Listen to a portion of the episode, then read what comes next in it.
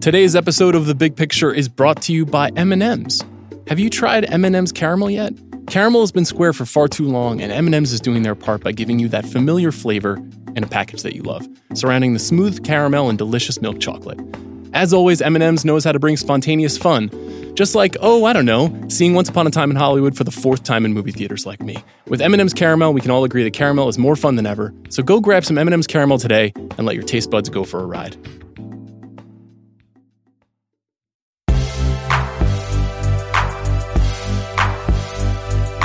I'm Sean Fennessey, editor in chief of The Ringer, and this is The Big Picture, a conversation show about the movies which are maybe in trouble or maybe completely fine or maybe doing really great.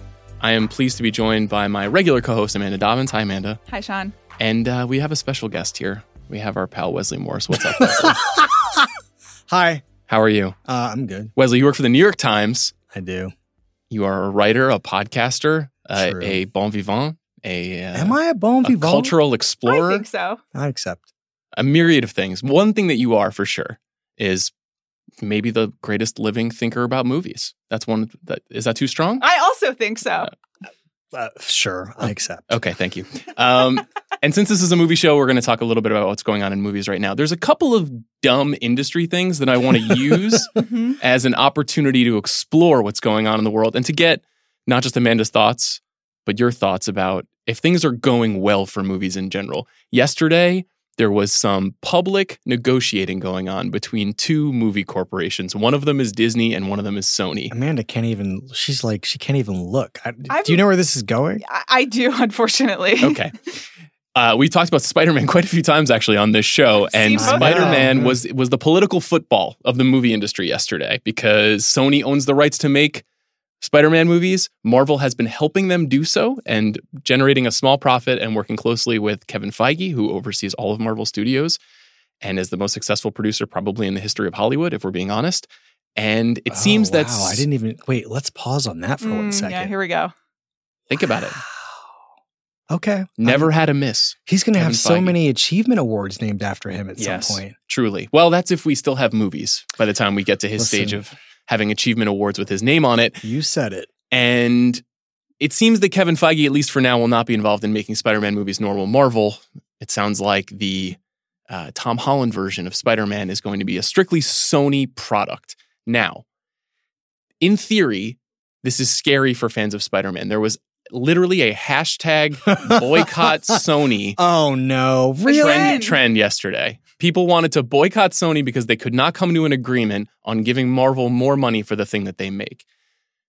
That is con- a little bit confusing. Now, w- what will this mean practically? It means that you probably won't see Captain America in a movie with Spider Man going forward if they don't come to an agreement. I think that those of us who are a little bit more cynical and perhaps a little bit more savvy about this understand that they may actually come to an, uh, an agreement here and that this impasse is public theater in an effort to show the world just how much they care about Tom Holland being able to appear alongside, I don't know, Thor going forward. The point here, though, is not whether or not we get to see Spider Man in an Avengers movie or whatever. The point is, this is how movies get made. There was another bit of news yesterday. I don't know if you saw this as well, Wesley, that The Matrix 4 is coming from Lana Wachowski. And By herself? by herself. Lana has split creatively from Lily Wachowski, Oh, her boy. sister, and Is it amicable? I we don't know the details of that. We know that This is important to I me. know, I know, but Wesley keeps looking to me as if I'm going to tell him not. It's he's in a bad dream, and I'm just like, here we Or are. to just tell me to grow up. I no, this I, is life. I'm with you. You little twerp. wel- welcome to what it's like to be on this podcast on a weekly basis. well, tha- and that is the question. I is mean, I do are, listen for that. Whatever. Are American movies a bad dream right now? Is kind of a re- reasonable question to ask in the face of this because it now feels like we got what we paid for. We rewarded everybody by going to all the superhero movies, going to all of the franchise blockbusters. Those are the things that drive the industry in a meaningful way. We have this conversation routinely on the show. And I couldn't help but look at those two pieces of information, which I think hit within 20 minutes of one another, Hmm. and couldn't help but feel a little bit of a an existential chaos around what we're doing this for. And that's not to say that I don't like those movies, because I actually like the idea of but that's not another the Spider-Man point. movie. That's really that's. But I. It's I not. can't- no, I, it's not the point. So how do you how do you both respond to to these paired pieces of information? I told you so. I, I, I, I mean, welcome to the existential chaos. Uh, It subsides after a while, and you get used to the natural order of things, and you're just like, well, I will go see Tom Holland and Spider Man, and at least he's adorable. And, you know, at le- you find the things you like, I guess. You know, it's really interesting to think about. I talked to Sean and Bill and Chris yesterday about Beverly Hills Cop. Sure. Um, and in reading some of the writing being done around the time of that movie's release, Pauline Kael had released, this was like 85, she released State of the Art, which is my personal favorite Oh, of wow. the Kael collection. It's not the greatest, but it's the one with the most movies that I would have seen when they were in movie theaters. Ah, I see. Right? That one's pretty Yeah. cranky, as I recall. It's it is cranky, but she's still spending, you know, eight thousand words on on crankiness. True. and there's a pleasure. There's still a pleasure in that. But she did some interviews to promote the book, and she had just been. She was lamenting during these interviews that the movies have basically been reduced to. I think she used the word dumb or maybe that I'm confusing like her characterization of where the movies were in 84 and 85 um, with some guy in the Los Angeles Times use of the word dumb to describe that moment. But there was this sense that like the the sort of rise of the action movie had sort of ruined all movies and that you know something stupid like Beverly Hills Cop or Ghostbusters where you have a genre sort of laid atop another genre or another or one genre in the action movie running through another genre. If you're talking about Ghostbusters, it's like a screw it's like a Marx Brothers movie with like all of these action imperatives. And like this is a this is a fight as old as older than I am. And well, not older than I am. Sorry. Wait, maybe No, Close we could, to. We could we could go back a little farther and make it older than I am. But the point is really that the farther away you get from 1940 whatever is the farther like is the more that you're longing for a thing that you either did experience or or wish you could have experienced. And so to me 1984 5 the 80s just look great compared to now because even though there were more there was more action in my comedy and more action in my drama there were still people in these movies Mhm. there were still characters and like side characters and editors who could like find an interesting thing that some person in the corner of a of a of a of a packed frame was doing and hold on them just long enough to make that movie more interesting than it otherwise it would have would have been if if a hack had edited it um like things like that you, you guys talk about this not infrequently. The middle is gone. There's no middle in our movies anymore. And so and you know what there is in place of middle is intellectual property which is a thing that you know everybody these are all things everybody knows but it's like every day that you get a push alert for something like this is a day that you just want to you want like captain america to stomp on your phone. And Are you are you res- are you frustrated with this as a person that sees a lot of films that is invested in the future of it, or am i invested though I, I well this well that's point- that's an important question. I mean, that is probably a question that we are not asking ourselves enough. And also, I think you hit on something, and I I, I would be curious to know what you think too. Is it just illusory? Is it just our imagination that things used to be better, and that we've been through this for thirty five years, basically? Well, I do think they used to be different. Mm-hmm. and mhm. maybe we liked it better. It was interesting, Wesley, as you were talking about th- literally the craft of movies has changed. And to us, the old school thing where you can see a person having a moment on a screen and there is some narrative uh, continuity and there is an editor and there there there's a way of making a movie that speaks to us but now there are different ways of making movies and there are effects and Mm. universe continuity. There are just the way that you put a movie together in 2019 and what a movie is, which I know we yell about this on every podcast, but here we are again. what a movie is and how we define it is very different. right right I and I think there's truth to what you were saying of I respond more to the things that I grew up on, but so does everyone. Uh, yeah. Like across time. Yeah. Yeah. I would also just like there is a nos- like nostalgia is a part of this, but it also is like what's interesting to me because the other complaint during the 80s was about special effects. Like special effects ruined the movies in the 60s. And so they were all but non existent in the 70s. And in the 80s, the art, like there was a state of the art that was high. And I miss So those. I you- miss practical effects now. We're Right. in that place. right. I saw a movie last night that is a big forthcoming blockbuster, and I was like, why is there so much CGI in this movie? Right. There doesn't have to be. And that has now become the new concern. Did you see The Irishman? I, I, I did not, though, though we will be discussing that in this conversation because it's relevant to everything that we're saying here. Um, but I mean, it's this is just to say, like, I the, the nostalgia is one thing, but it's not like people's brains don't work anymore. It's not like people don't have a oh, I think they work differently. okay. So let's play. Well, let's play this out, right? Yeah. So I agree with you that they might work differently, but but does everybody's great like 20 2019 brain have to run through some studio's library of of old hits? Like, uh, does I that mean, have it- to happen? It, shouldn't. I'll, I'll, I'll give a, a test case for what I think the challenge is now. The new challenge for filmmakers who have to marshal something beyond their own personal creativity. Look at us.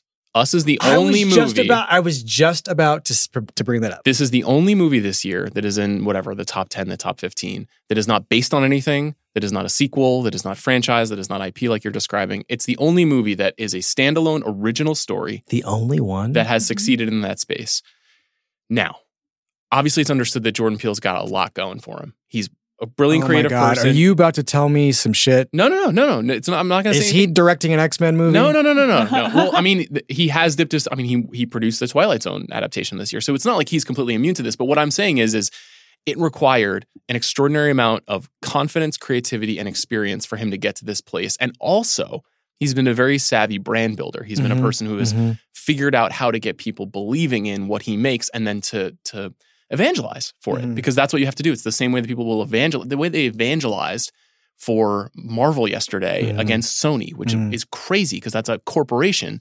But Jordan Peele treats himself in some ways like a beautiful corporation, and everything that he makes, you have to invest in. And I think that the new challenge for creative people is you can't just have a good script for Beverly Hills Cop and you can't just cast Eddie Murphy. You have to create a cult of Beverly Hills Cop before you even get to the movie. And I think that's the only way, right now at least, to penetrate beyond if it isn't X Men or Spider Man or How to Train Your Dragon or Indiana Jones or whatever thing we're going to revive. That's the only way to marshal the forces to get everybody excited about what you're working on. And The Irishman is kind of a version of that. The, the, Mm. the Irishman is Martin Scorsese has spent his career creating an army of people, jerks like me, evangelizing for his work and valorizing it. And thus, when The Irishman comes out, even if it's mediocre, even if it's the worst movie Martin Scorsese's ever made, Amanda, you and I will treat it like a true event, the same way that Endgame was a true event. And I think that that's the bar now. Mm. It's like you got to do what Martin Scorsese and Jordan Peele do, or you, you might Tarantino, fucked. same thing. Tarantino, Yeah. same thing. I, Little Women will be the same, Same thing, thing. for a Mm. type of audience. that was a brand building move, and it, I'm sure it was sincere, the same way Mhm. that I think Us was a sincere film. But that is not necessarily a bad thing. But I Mm. think if you are a little bit older and you are a little bit repulsed by the concept of brand building and, and personal image, then I think it will be hard for us to rationalize that. Now, younger audiences may not care. Younger audiences, it may seem more natural. I also think there's a way for that for you to receive us without being even aware that you're you're associating yourself with a brand, right? Like That's true. I mean, because I do think that that I mean, I, but I also think that part of what you're saying though is the class of people who would leave us and be like, "Is it okay to say I didn't like that?" Mhm. Because That's I yes. Mhm. I did not understand what was going on with that.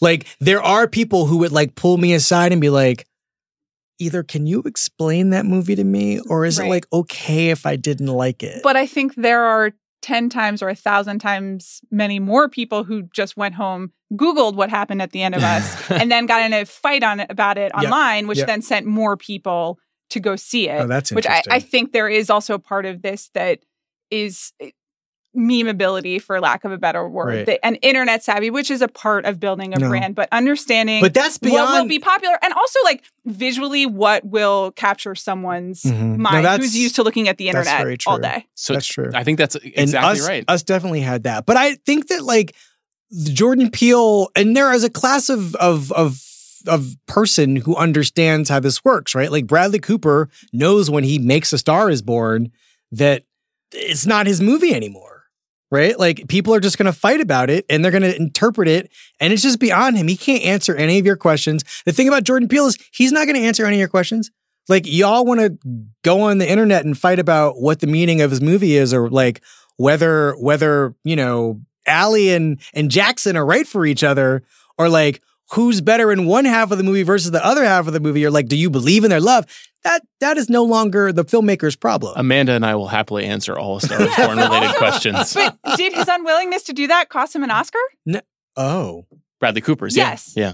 Yeah. I mean, that's it. Well, that's the other thing that that is Wait, a part of. real- wait, hold on. oh sorry you said that. really? we were i'm just i'm asking I, because there a narrative did start that he oh, did he not was too distant. Right, he right, didn't right. campaign and he didn't want it and then as soon as i believe he was snubbed for the best director nomination and then he started the campaign again and he was suddenly everywhere trying to answer the questions trying to engage He performed in Las Vegas with Yeah. Lady Gaga out of Mhm. nowhere. right Mm.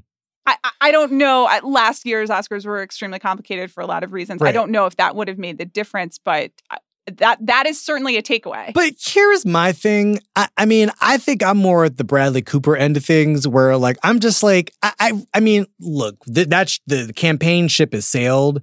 Like you, you have to, you have to campaign to get stuff now, Mhm. or to like at least make people think Always, you're seriously. though, for the Wait, 20 plus Did years. Pavel, but did Pavel Pawlikowski? No, Amazon did.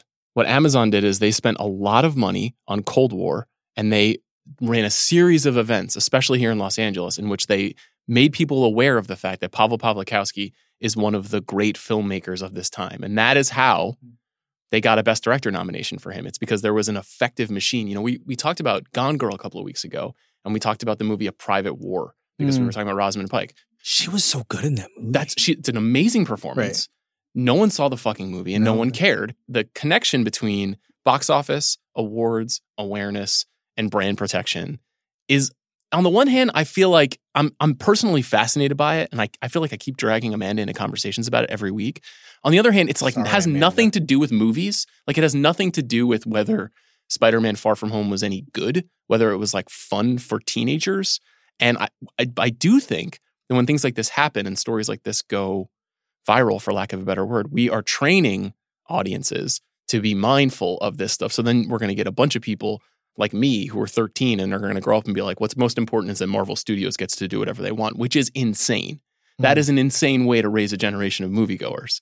Yeah. No, well, you know what's funny is you're saying this, and I was thinking, did you get you guys saw that that I don't know how many different CEOs presented to the public this this letter that they had basically written, basically saying, well, the shareholders have been important throughout the history of our Did business. see this? Yeah, tremendous But- stuff. You know who else is important?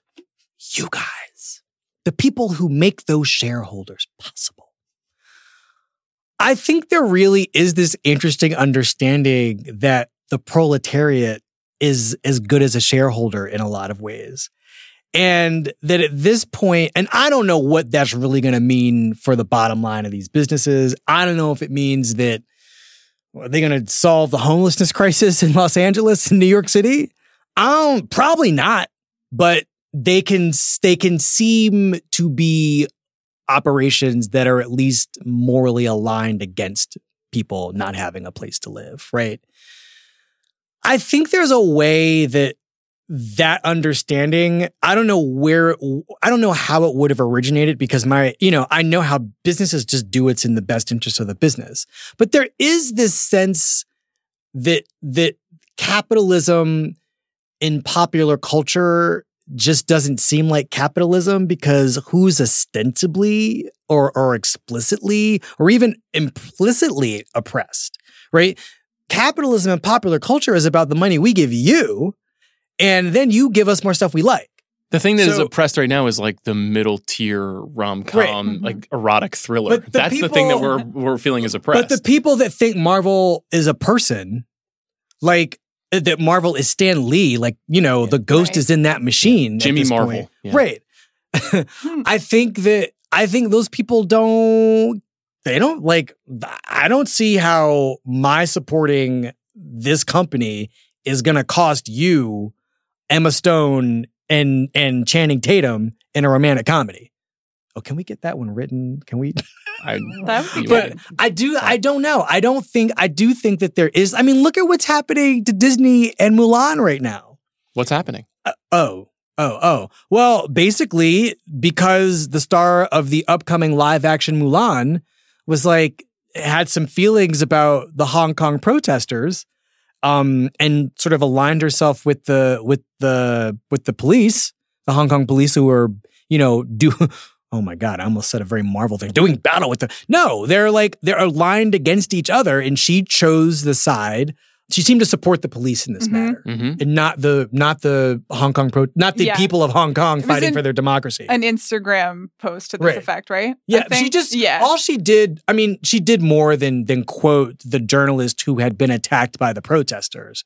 But she did it in a way that had become propaganda in China. Anyway, the point is now Disney, the the human being we know as as the Walt Disney Corporation is being forced by I mean, and not even unreasonably, but there is a way in which the stakes are just too damn high with all this stuff that they're now going to have to figure out what the hell to do with this Mulan movie, which is when is it supposed to come out? Next year. I mean, I assume that we won't even remember this happened in five minutes, and like the people, the people of Hong Kong will still be fighting for democracy, but we won't remember this happened when Mulan comes out because, but, but if I'm wrong. And that this is even something I'm able to talk to you, like I know this is happening and I can talk to you about it right now. It, it's just too much. It all just means too much.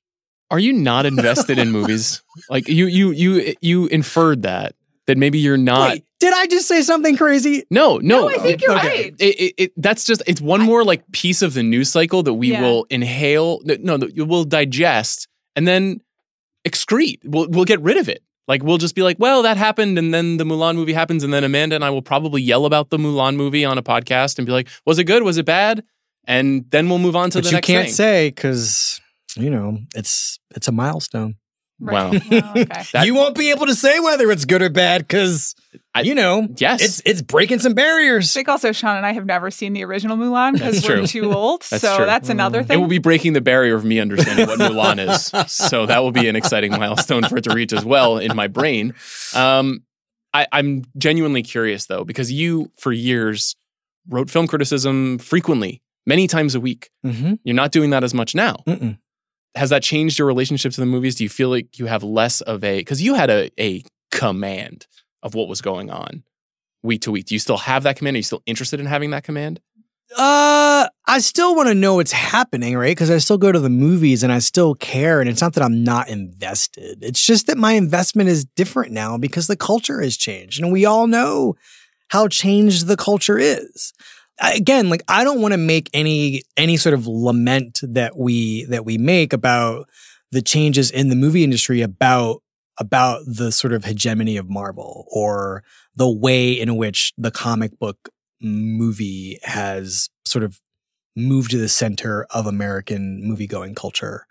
Um, but I do think that the intellectual property thing, it really is an odious development because, I mean, because I don't, I mean, obviously the comic book situation is intellectual property, but it doesn't stop there, right? Like everything now is a thing that was before.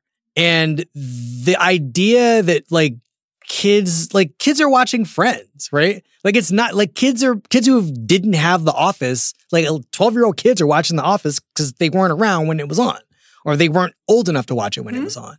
The idea that that that there's a cliff that all this stuff just falls off and the only thing to do once it's over the cliff is to like redo it?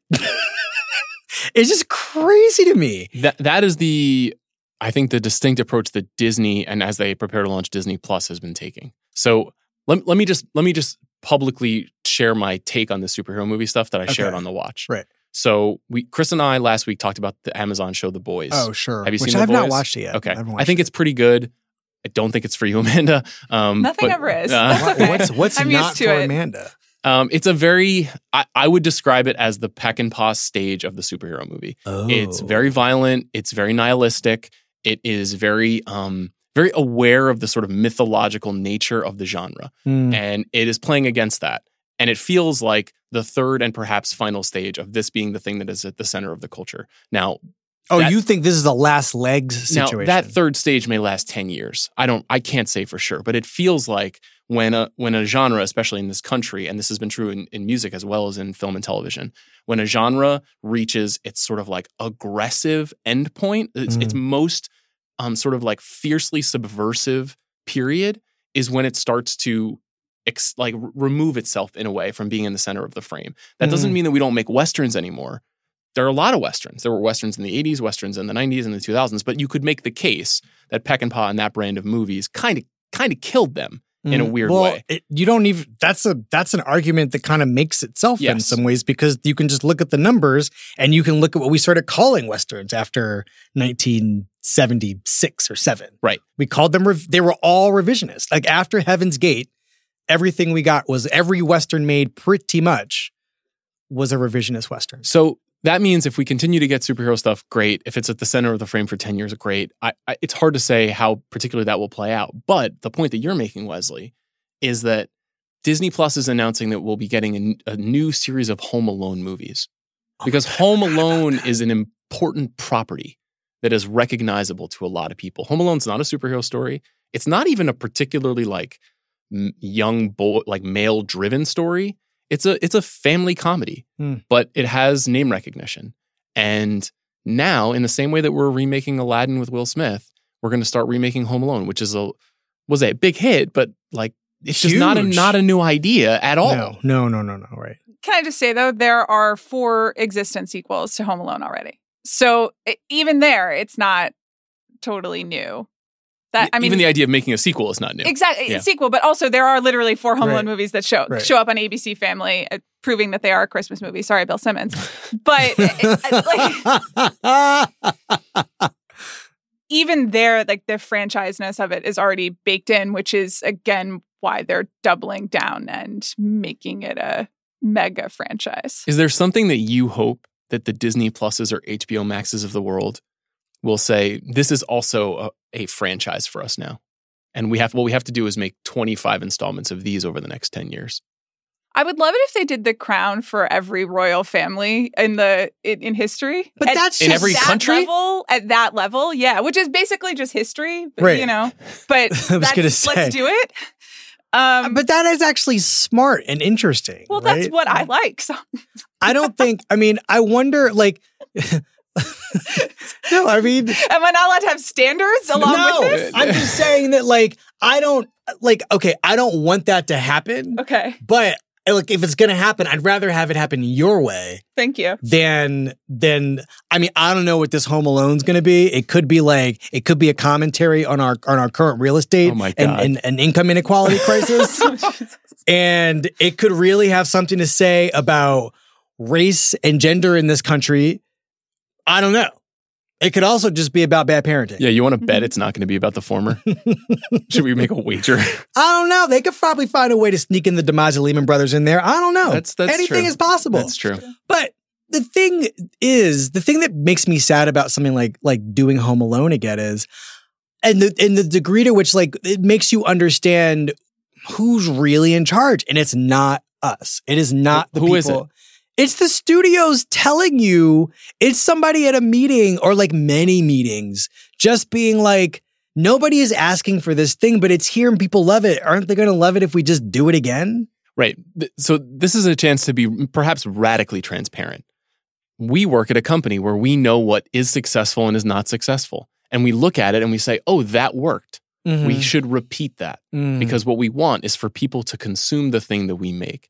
And that doesn't necessarily mean that every repeatable thing that we make here is something that I believe in. And if you talk to people who work at studios, even people in the upper reaches of the studios, they're kind of bummed out about the moment. They're not happy about it either. Now they're getting fat on it Mm. they're making money and it's exciting to be a studio executive in Hollywood and they've been striving for that their whole careers. But those people are not exactly fired up about Home Alone 6, the rise of wage inequality in Kevin McAllister's household. And they they want to make Home Alone 1. They want to make Raiders of the Lost Ark. They want to make Casablanca. Now, they may not know how or they may not be allowed See, to. I don't think that knowing how is really a problem. I mean, I hear like I don't want people to think the way they thought in 1985 because like what percent what too much percentage of our culture is about going back now and like re-litigating the sort of non-crime crimes of pop culture's past? yeah. Like I don't don't eh, didn't don't think like people thought in 1985, right? Don't don't have Indiana Jones killing a bunch of Arabs who don't even Mhm. like speak Arabic, right? Like don't do that. Think about like use your brain in 2019 to give us new stuff. I mean, I think you understood Amanda what I was saying Yeah. about about people being able like their everybody's brains still work. Yes, of course. And I just feel like I don't know if mine works. they're but but you're doing this. I know. It's driving We're me doing crazy. this. We're not responsible for for for creating entertainment for people in the, in the same way. But I just wish. Now I don't know if you're like I can think of ten people off the top of my head who who have no ostensible interest in going anywhere near a Marvel movie. But I also feel like the thing that I knew was happening in 2013 when all of these directors were going to X Film Festival and their second movie was going to be, you know, some piece of old intellectual property or newish intellectual property if they were going into the Marvel situation. the Colin Trevorrow wave. Right.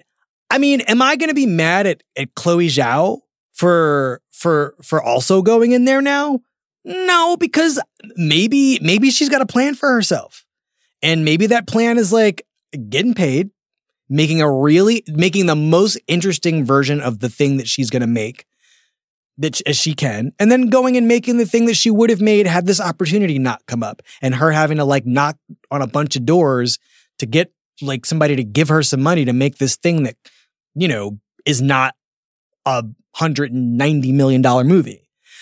So there's that, but I also wonder if like the ten people that come to mind in, in terms of like wanting to go nowhere near any of this stuff, like intellectual property wise, or like you know doing reboots and franchise oriented things, whether they are actively avoiding it, whether people are avoiding them to do it, which I don't think would be the case if you're think if you're the people that I think. Although, you know, the people that also come to mind when I'm saying this are people like Paul Thomas Anderson and Quentin Tarantino, people who who ostensibly wouldn't do that. I mean, maybe both those guys have a Popeye or something in them. Quentin Tarantino is thinking of making a Star Trek movie. Right. I, I remember that. So you never know. You never know. Even these people are Right. potentially in line to do these things. And I'm not saying that like those those people are too good to do that, but I also think that th- if anybody understands where the like major chasms are in our culture right now, it's people like that.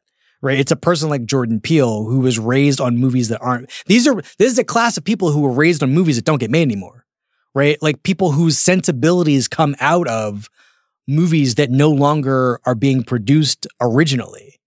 So I mean, I don't I don't know the the thing that's happening right now is really interesting because the culture that people are growing up, our future filmmakers, I'm curious to know when it's interview time at Sundance and your first movie is premiered and they're like, what did you what are your influences? Who inspired you? What inspired you to do this?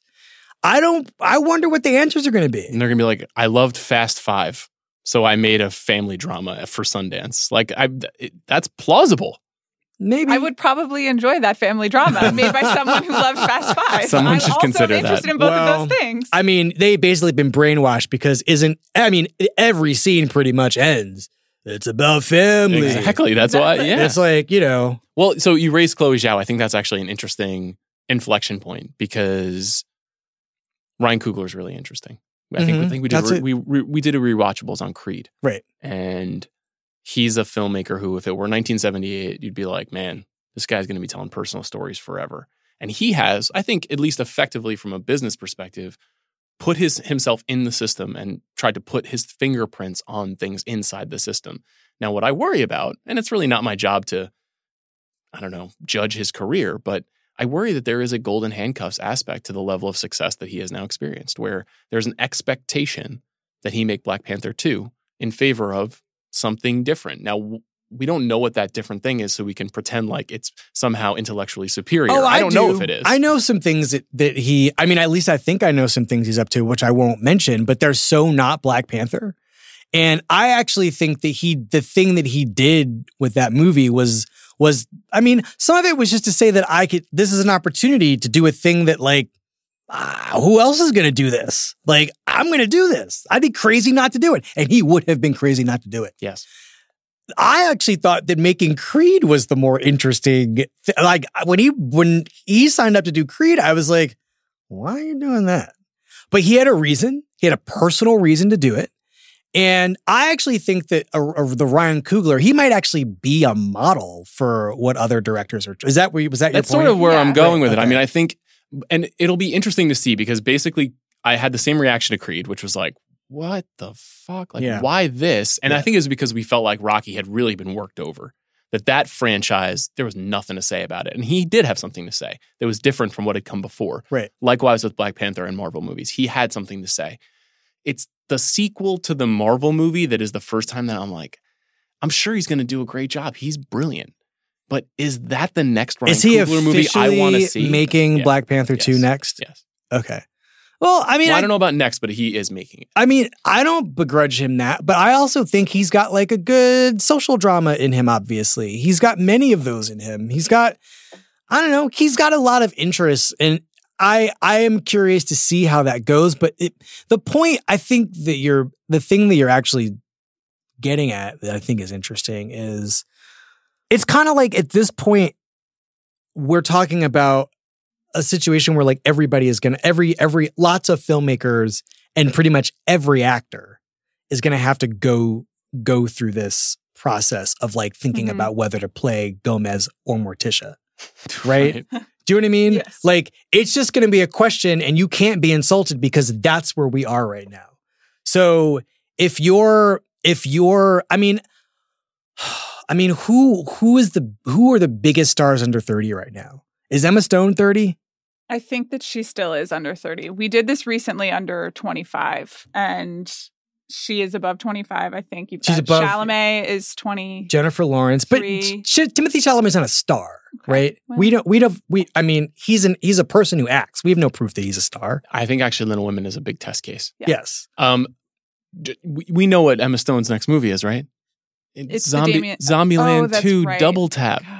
It's a it's a sequel to Zombieland. Now I like Zombieland a lot, but if we want to use Emma Stone as an example of a person who theoretically could be immune to this, she is not. No, my point, the question I was just going to ask was does it like it doesn't even matter anymore because Hmm. there just aren't enough these people are just I don't know how to put it this way, but like we're talking at this point, like after after um Timothée Chalamet and Lucas Hedges, I mean, we're and Zendaya, like I think we're just talking about like farm raised future franchise actors, Mhm. right? It isn't like nothing is going to be special about them outside the context of these movies. And we won't be making movie stars anymore, right? I don't even know if Zendaya is going to get to even test that theory, although I think she's really good on the show and somebody should give her a movie that doesn't require her to be somebody's daughter exclusively in the context of the movie. I I feel like everything is so broken now that there isn't even a plausible alternative to that world of pre-existing characters, right? Like the idea that you'd be going to see an Emma Stone movie or the idea that you'd be going to see a Jennifer Lawrence movie, which is still that's still an option. But I mean, I the the really interesting case to me is Brie Larson. Like there is a person who what has she done since she won that Oscar that Kong, wish- Skull Island, and Captain Marvel. that is is that it? I believe those Yeah, are the two okay. big roles. That seems- I'm- uh, yeah, she- she- those- right. But she did, and she did direct her own film, which premiered on Netflix called Unicorn Store. Oh right, right. Didn't she also do Glass Castle? Yes, and the Glass Castle. Oh, And right. That didn't go very well. The Glass No. Castle and Unicorn Store are probably personal, more passion driven projects. One literary adaptation, one festival-y personal story. Mm-hmm. Two franchise movies. Two franchise movies that I don't think work. Two Well, they- personal films that I don't think work. They, they, right. None of, well, this is a separate question about Brie Larson. This is not like I'm not holding her up as like the the Mhm. apotheosis of a movie star. Mhm. But she never she didn't even get a movie star chance, right? She went sh- sh- I mean, Kong Skull Island is not like that sort of explains itself. And I that was on the other day and the people in that movie, it's shocking. Tom Hiddleston, John C. Reilly. it's a crazy cast. It's like a movie star limbo. Yeah. Sam Jackson. Sam Jackson. It's like all of these people who could be doing other things are in this together, and it totally neutralizes what would have happened if Tracy Letts had written a script and directed something for all those people to do. Right? That would be exciting, but go, but I mean, but again, like yes, Can I give a counterexample, which is um, Kate Halliwell, a ringer staffer, posed this question to me. I'm sorry to be fo- crown focused, but I think it's really interesting who's having a better career post crown, Claire Foy or Vanessa Kirby. And Vanessa Kirby is really interesting because she shows up in the crown and then she's done Mission Impossible Fallout and Hobbs and Shaw, Mm. which Wesley, Mm. you and I saw Hobbs and Shaw Mm. together and didn't discuss it, but I, Mm. you're shaking your head in a way. I think we all agree, except to say that Vanessa Kirby was great in it. She is a magnetic performer. I don't know that I could even rationally say Van- Vanessa Kirby was good in Hobbs and Shaw. It was it was Right. Fine. It was out cool that she was there. Right. Yes, she does come out. she uns- did right. nothing to make me more interested. You know what? I, here's a good test for me always. Did I, if I didn't know you before I got to this movie, and I, I, I Mhm. forgot, I did not associate her as being a person who was in the crown or on the crown. Did do I look you up when Mhm. I'm writing a review where I have to mention your Mhm. being in it? I did not. Yeah.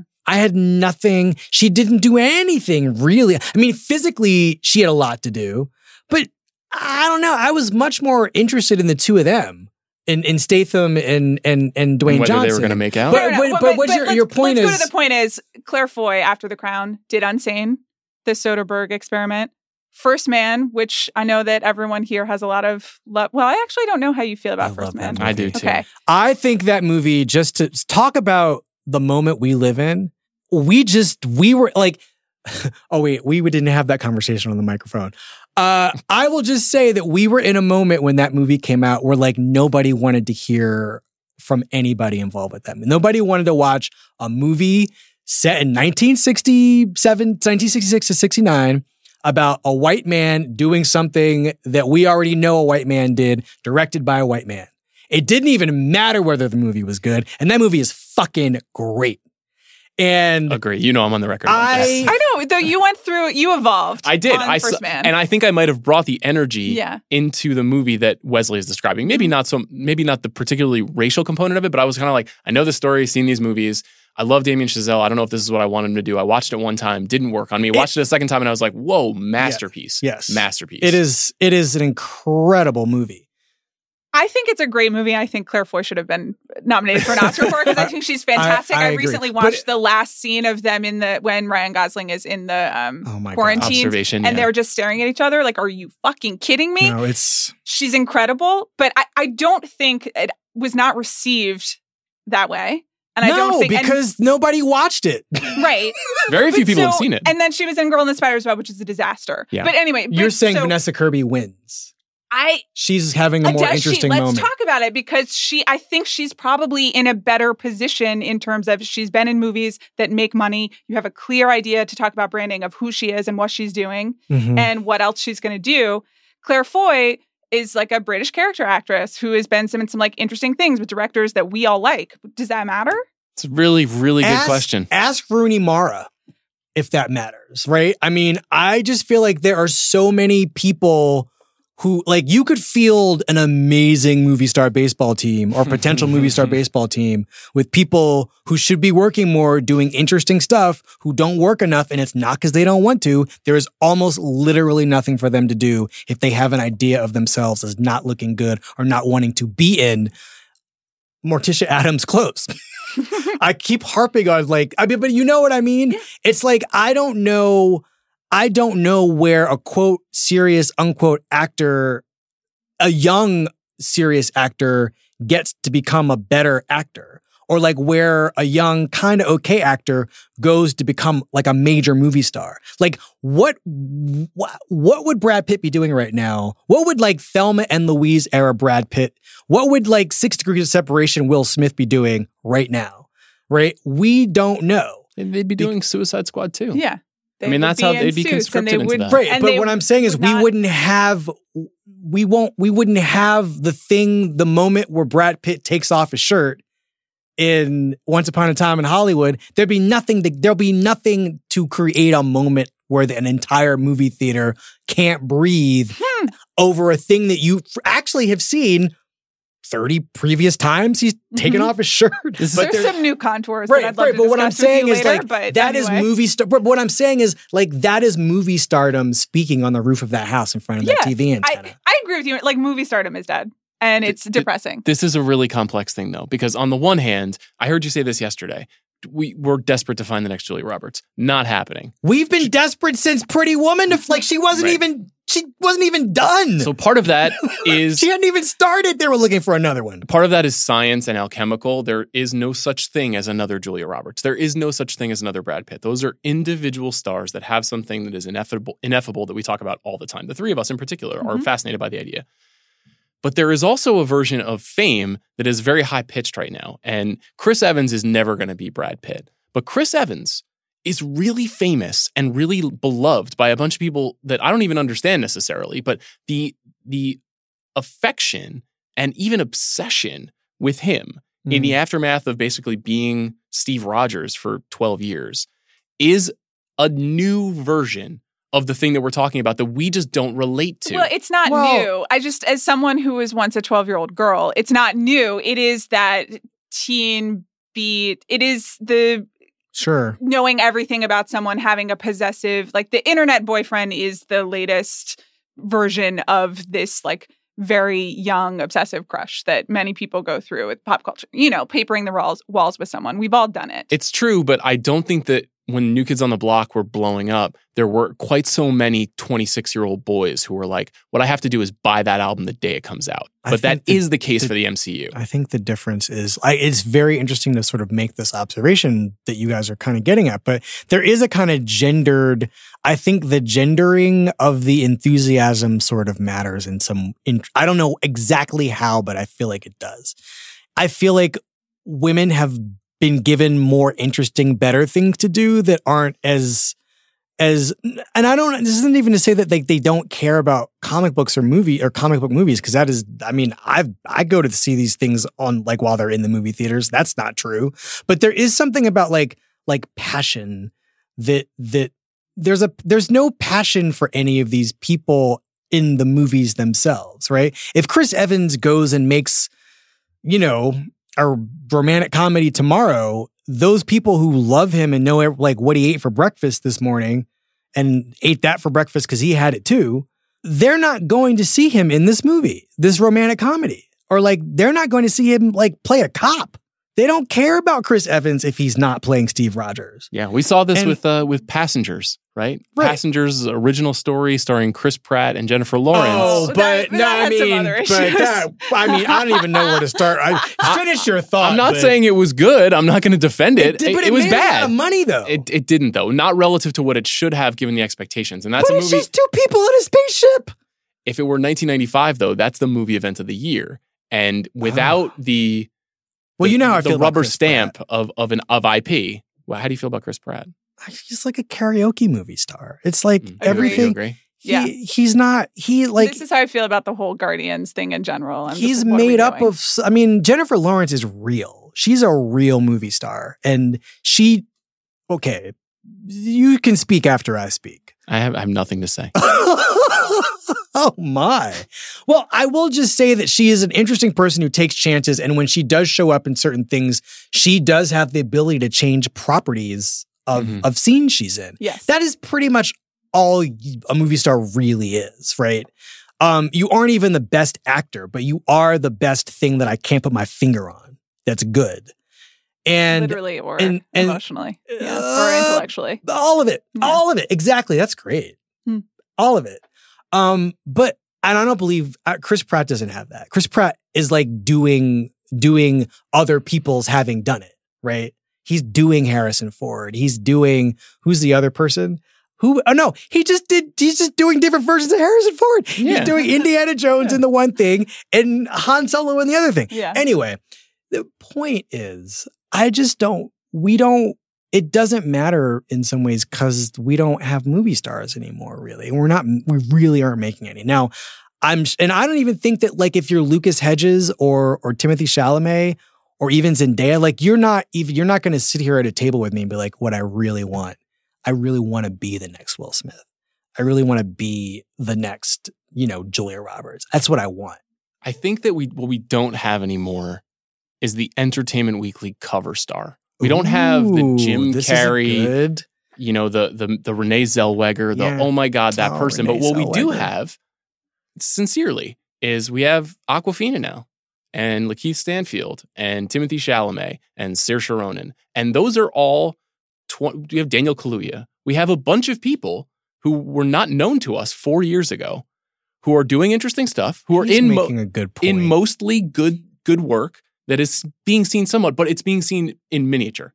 It's not being seen at the level of the firm is opening this Friday. If you don't go see the firm, you're a fucking moron because Tom Cruise is in it and he's on the cover of six magazines. We don't have that. We probably will never have that if it's not IP. But no. maybe Florence Pugh is someone who every time she does something, people like us are like, this person's important. She's always going to give a good performance. Let's invest. It's going to make a person like me think a lot about Little Women, which is not something I, had ever thought about before. I watched Fighting with My Family in full on a plane because of Florence Pugh. Have you seen that? I just No. needed Is everyone that the to Rock that. movie? Yeah. It's a wrestling Yeah. movie. Yeah, I did not see that. You actually would have probably some pretty It's fascinating insights into that movie. I mean, I also watched it because I was like, I this isn't totally a movie, but I want to see what they're doing with this. I I am I was interested in seeing it and then I didn't, and I got confused because it I couldn't tell did the did WWE produce it or something? Yes. There was something about it and that you was can like. certainly tell that. You why can tell. why isn't Ted DiBiase is Ted DiBiase Jr. in this movie? I just didn't know whether like how straight to VOD. It's it, It- was a it- theatrical No, release. no, no. I know. For sure. I, it certainly was, but there was something. There was like a there was like a Ted DiBiase Jr. like pre John Cena superstar John Cena ness about it. Like something in my contract says I have to make a WWE movie, and here it is. so, do you know who the most famous person in that movie who is not The Rock is? I'm sure you were surprised to see this person in the movie. No. Vince, Vince Vaughn. Vaughn. Oh, interesting. Which oh, is- Vince Vaughn and Dwayne Johnson were in the same movie. They Mhm. were. Did they have any scenes together? Yes. Yes, they do. Yeah. In fact, they're meant to be longtime friends. Yes. Oh boy. Which is strange. But that also is like Vince Vaughn is kind of a symptom of the way that this kind of a culture has changed too. Is that once Right. upon a time that was a guy who was a big kind of movie star. Yep. Never really was going to be able to grow into I am Star Lord's dad in Guardians of the Galaxy. and now finds himself playing third fiddle in a WWE production of a story about a woman Paige who doesn't even wrestle anymore. Like that's one of the weirdest movies that's ever happened that, that came out this year, and I kind of liked it. And I talked to Stephen Merchant about it, and he's great. But it's just a really strange thing, and that's an, another example of a kind of movie where we're like, what we have here is some intellectual property, which is WWE superstar. Hmm. How can we make that a story and then sell it to all the people that watch Raw every week? I would be love to know like who like the you know I mean we have this you know the the you know blacklisted screenplays or whatever the sort of all the great unproduced screenplays. Like if I'm a producer and I mean I'm sure that the A24s and Annapurnas of the world although y'all can tell me what's the latest on the Annapurna Annapurna was saved by Larry Ellison. Yeah, they're doing okay now. Okay. Thank God. That's the latest. Although, isn't this a little bit of like, I don't know what what what Bronte novel is this? Where like the father comes in anyway. I don't think the father ever comes in to save anything in Bronte Right, that's novels, fair. but That's yes. fair. I think this is the. Bible. it's true. It's not a Bronte novel And at on the all. seventh day, Larry Ellison rested. Um, but I I wonder I wonder if you're even if you're at Warner Brothers, and then you know there are smart people at Universal who like I just wonder what the struggle is to get something completely unoriginal that Jordan Peele didn't write made into a movie. Because even the things that seem like I think a lot about why um oh, hell, what is that movie? What is the, I no, I'm going to remember what it's called. It's not knock around guys, although that's a thing. What's the Russell Crowe Ryan Gosling movie from a couple The couple? other guys. The other no, Nice Guys. The Nice Guys. The other Right. guys is is a movie that wouldn't you wish that came out this weekend? That would have been great. Oh my god, the those were the those were the, Will days. Ferrell, Mark Wahlberg days. Yeah. I mean, we're like they just were willing to do anything to make us laugh. Yeah. That oh, I really miss that. Like if the kitchen had just been like those three women just not giving a fuck, but there's a screenplay to support them not giving a fuck. They don't, I don't think the studios feel like they can risk that. The thing that's gone is not the $6 million version of that movie. It's the $45 million version of that movie. That's the movie that people are not going to spend on. I mean, that was even speaking of Farrell, like Adam McKay's Vice and Annapurna, you know, divisive movie. I liked it. It cost a lot of money to make. That's not something that any studio is going to make now because they're like, there's no good business. But wasn't that a this. hit? It did fine. Okay. It was okay. It did. I mean, fine. I don't I could take that movie or leave it, but I do think I do think that because there's no middle anymore, a movie like that starts to look really it, good. It does look like Right? more it looks even better. True. true. It just no, I mean, forget the money that it makes. It just oh yeah. this is a movie. It's got all these great, it's got good performances and there is some good filmmaking and there are ideas and it is taking a risk. It just makes it look that much better because it has no real qualitative competition. I really honestly think if it's a movie that you think about even once after you've seen it, then it's, it's like now it's good because there are so Yeah. many movies that and and not just movies, there's so much stuff thrown at us and it just goes in one and you know and out the other.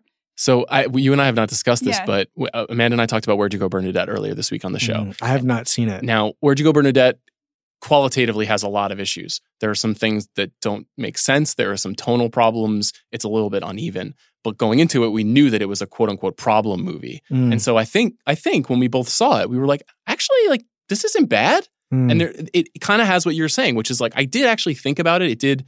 It.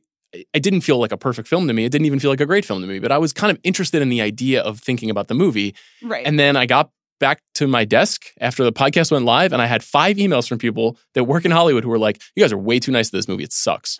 And I was like, "Whoa, Huh, why is everyone mad about this?" well, that's also a little bit. It, we're that way about pieces of writing that don't work, or That's certain things. You know, it's always when you're close, you can see all of the flaws and you understand like what they didn't get to the finish line. And you and I were just like, huh, it, it met my expectations, or maybe even was a little above them. So Oh, it's interesting because you know I have not seen it, but part of the thing I feel like it, it there's no way it could have been good given the combination of things involved in making it. Now, I still I that didn't that's deter correct. me from seeing it, but I would because you know I you know because I'm I've been in this bad mood now for like 15 years about this vanishing this movie like the fact that I'll never get another Tequila Sunrise as long as I live, right? I'll never that movie will never get made ever again. Because first of all, who would you cast in it now?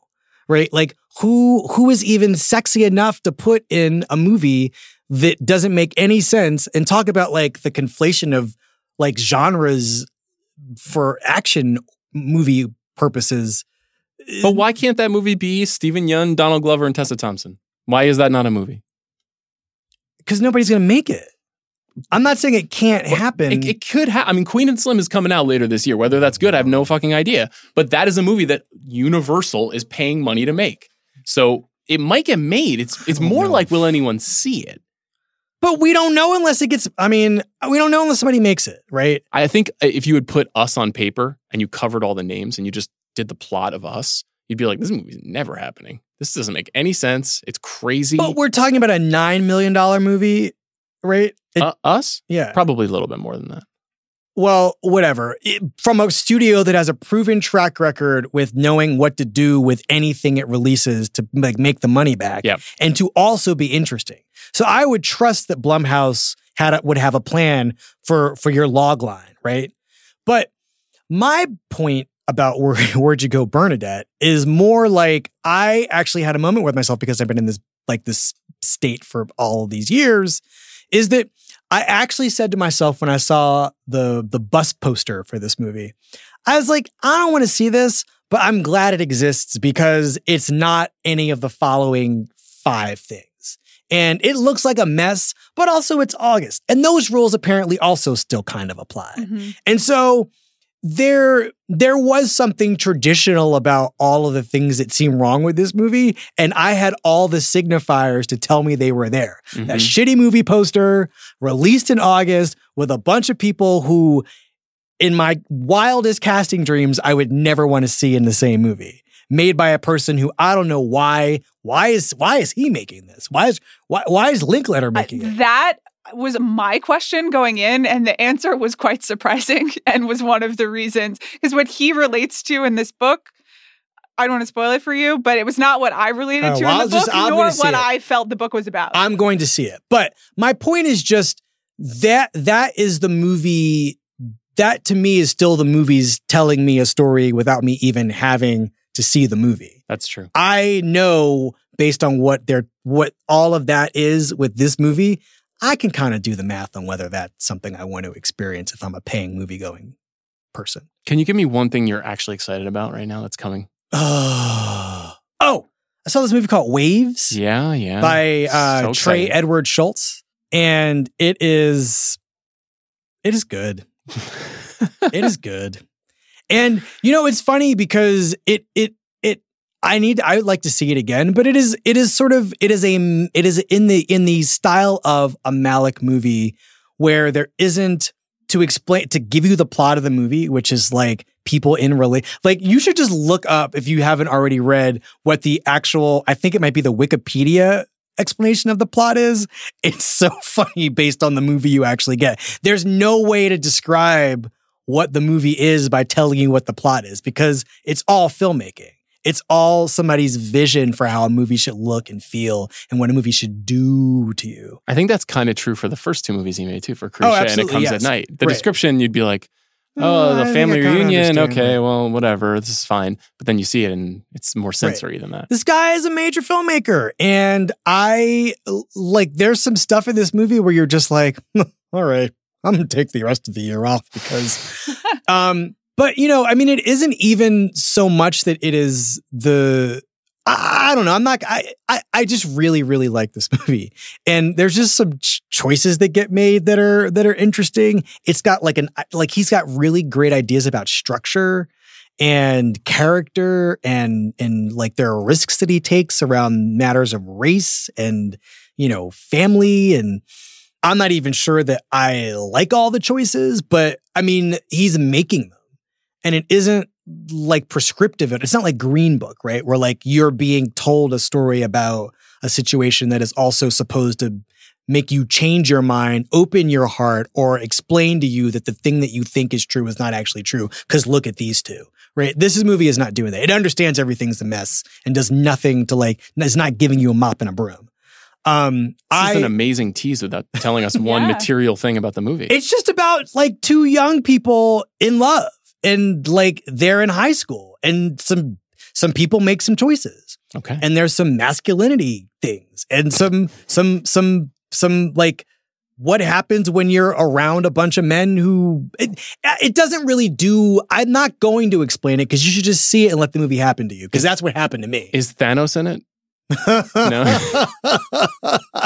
i had actually to think about that, That's for a, a second reaction. You really blanked me. Amanda, are you excited about anything? yeah, I am actually. Knives Out. Speaking Yeah. of franchise Oh. filmmakers deciding to do something, well, not Well, I'm franchise, but someone for who's this, been right? in the system but out of the system. Speaking of movies that don't make anymore, genre movies, This is your movie genre. stars. Yeah, it is my genre. so many though So- well, I don't mind. It's like I'd rather spend a little time with all of them. see but this is the crisis to me Yeah. like you have this overload it's like we're anyway t- explain why you're excited i'm sorry i i because i'm excited to see well, it too I collect Agatha Christie mysteries. I don't know if mm-hmm. you know that about me. No, so that's kind of where I am. How could I not have known that? I mean, it's not like I don't introduce myself with that. That's what I do in my own time. right. But Fair. so You should put that in your Twitter bio. okay, I, I'm good. Thanks. I've already been shamed by everyone publicly about it many times. Hmm. But I I like a murder mystery, um, Mm-hmm. but I also like self aware. Not it doesn't seem to be quite meta necessarily. A lot of people after we talked about Knives Out, out wanted us to talk more about Clue, and I know Clue's very important to Sean and his wife. I'm not a huge Clue person. The movie or the game? The movie. um Don't care for the game. the the oh yeah, okay. I never I've never I've never seen the whole movie. The movie. I know who's in it. I can quote things from it, but It- I've never seen the whole thing. It's And it's got Madeline Kahn, who's one of my favorite people in the too. like ever ever invented. me too. It's a it's a murderer's row, literally and Yeah. figuratively. Um, maybe we'll talk more about Clue and Knives Out comes out. There's just a, a balance between send up and homage that I I tend to like homages more. Mhm. Though we'll see. I haven't seen Knives Out. I'm just very excited about it. I like Rian Johnson. I love Can you just go through the list of like four thousand excellent people who are in this movie? Daniel Craig, I believe, plays the Poirot figure. That's a detective. I don't. There's know a lot of accents in this trailer Yeah. that make me nervous, though. I That's, gotta that's be a great honest. point. He's doing something. He loves to go southern. Daniel, he really Mhm, does. Really, and I got to do let not that go. love Logan Lucky's that aspect of Logan Lucky. Basically, I grew up near where Logan Lucky happened, or Mhm. my family did, and there are no people who look or speak like Daniel Craig. Oh, well, that that's part the funny the- thing. Like, anyway, Okay, Daniel going. Craig, Chris Mhm. Evans in a sweater. Mm, yes, Merry mhm. Christmas to me. Jamie Lee Curtis, Toni Collette, Don Johnson, Michael Shannon, LaKeith Yeah. Stanfield, this is like Christopher Plummer. this is like this is like a Tarantino cast Yeah. in a in a Rian Johnson movie. I I support it. I'm in. I'm so I I'm I'm excited, and it's got a good trailer. It does. Yes. Um, what about you? What am I excited about? Yeah. Mhm. I one thing I know you don't you're not excited about, which is the new Safdie brothers movie because we know we know your Oh, feelings about the Safdies, but I'm very excited Welcome about Uncut life, Leslie. Gems. I just Lee, here's what I'll say. I will always give those. There's always a place in my heart to to not let them in. I've already let them in. They already rent space. but in but I will say no no no. But that I, this movie does sound like something that just seems very right for them. I I won't I won't go into the previous movie and what all, what all I didn't believe about it. But this seems to me like like I I believe there's something about this movie that's going to convince me that this is what they ought to be doing. And it wasn't so much that that the, that the other movie, which I now can't even remember what Good time. Good time, right? It wasn't that I didn't believe it's a thing they shouldn't have, should not have been doing, but the means by which they did it, I just just really pushed me over the edge. More so than that movie, I'll I'll just say I did see the Lighthouse. Have you seen the Oh Lighthouse? no, I've not seen it. Okay. Now Amanda is making a face because I think she knows I'll have to. Um, No, I, She'll have to I have deal with not me seen talking the about it. Lighthouse. Someone else in my life besides Sean has also seen the Lighthouse, Mm. and uh, interests are converging once again. Please continue. In addition to the person that you're thinking of, Jesus Christ has also clearly seen the lighthouse and blessed it with his holy divinity uh, because it is a spiritual experience, very deeply damaged and fascinating and convulsive movie. And I, I on the show What last week, is it? it's a two-hander um, starring Willem Dafoe and Robert Pattinson, made by Robert Eggers, the guy who made The Witch. Oh, this is the thing about that two men living in a lighthouse. can, right? It was a Mhm. can. yeah, okay. It was not. It didn't. It didn't compete at Cannes. right. I know, but I know I read about it from when it was at Cannes, right? It's literally a hysterical movie in that it is funny and then there are hysterics happening in the Mm. movie. And uh, it really worked on me. oh, okay. Can I just ask a question before we go? Yes. Um, because there is another consequence to what is happening right now with like it isn't just that like middle tier, mid budget, middle brow movies no longer get made. Like like Tequila Sunrise isn't ever going to happen again, but there also is just a class of of of of non-American great director who just has no chance at the North American box office because of the way things are. Like, who are you thinking of? Jennifer Kent. I'm thinking about Mm. like I think Nightingale is one of talked about that. one yet. of the strongest movies I've seen this year. And where, where's the, I mean, virtually nobody will have directed a done a better directing job with a movie this year than that woman. But we're never going to talk about that. And Carlos Reygadas, like one of the Earth's great filmmakers, puts out a movie, not not one of his best, but what? Nobody s- says anything about that. I saw that movie in Mexico City a year ago. Well, so it's weird lucky, for I know. lucky you. Imagine that. Uh, th- he's a little different to me because he Well, his he was films are more difficult. right, right, he's not a right, right. commercial filmmaker. I'm just, but but I'm not talking about commercial filmmakers. I'm talking about the world's gr- the the Bergmans and Bertolucci's and Sure. and and and Godards of the world. You know the the Hou Hsiao-hsiens of the world. We still have those people working at that level, Mhm. but they don't get nearly the attention from any of the media, like including the place I work, which tries, but you know, Yeah, I mean, you guys I write just- about it. We talked about Ash Is Purest White here. We talked about Transit here this year. There are foreign films that I think have penetrated the sort of like film Twitter consciousness, for lack of a better phrase, but no, not no movie going consciousness at all. I mean, those movies don't don't make any impact. Do you think Parasite will have any chance at that? You're looking at me. No, I'm way. just trying to figure out what what's Yeah. Parasite. Bong again? Bong Joon Ho's. Oh, oh yeah. I mean, he's somebody like it's weird because when you look once the as like the week before the movie leaves the theater and like you look at the box office numbers, they're always higher than you than you think they would be. Um, The plan for that movie is a legitimate Best Picture push. okay, And I with mean- the expectation that like Roma set the stage for maybe the the Academy is open minded about a master filmmaker from a different country competing in Best Picture. yeah, but the difference though is they weren't really ready for it. I feel like a lot of Academy members feel like Roma was jammed down their throats. Totally. And because when anytime you, I don't know what you're, you're, I mean, I've heard you guys talk about this, but like people would just like not watch the movie or they'd watch it and be like, "Hmm, it wasn't that good. Yeah. I love Green Book. Yeah. Give me, give me Green Book any day. The the That I understand. I don't- Parasite will have a quieter version of the Roma thing where you will have now, since it premiered at Cannes, seven months of people telling you how amazing it is before you Mhm. get a chance to see it. Mhm, And will mhm. that be a good thing or a bad thing? Sometimes it's a good thing. Well, it did work bad. for Roma, right? did. It did get Mhm. it quite. It had quite a journey. Yep. It won Cuarón another Oscar. Mhm. So I mean, I don't know. I Bong Joon Ho is another one of these people. He's one of Earth's great directors, and he's in a different class because his greatness was established. I think at a time when things were just different enough for his name to like. And I think that the host really was for anybody who remembers it or like who saw it. It's unforgettable. The But- big the big difference for him is that he has frequently worked in genre, which is easier for people to approach. Right. But even something like like Night Nightingale, which is, you know, the Nightingale, which is I mean, it is a it is a Western for all practical purposes. It's a revisionist Western, but this is I don't know, this woman hats off to her because she does not give a fuck about how you're gonna feel about what she wants to do. um, so have you seen it? No, I haven't. Oh, have you seen it? I haven't. Oh my God. This is what I'm saying. The imper not this is not a judgment against you guys, but like the imperative, like I feel like this is an imperative movie for people who care about movies to see. Only because it is somebody who's making this is their second movie and she is operating at a very high level. For those of- who don't know, her first film is The Babadook. Yes, this is the maker of the Babadook. Oh, I think that's why I was just like, this isn't for me because I just saw the words Babadook and I was like, close tab, close tab.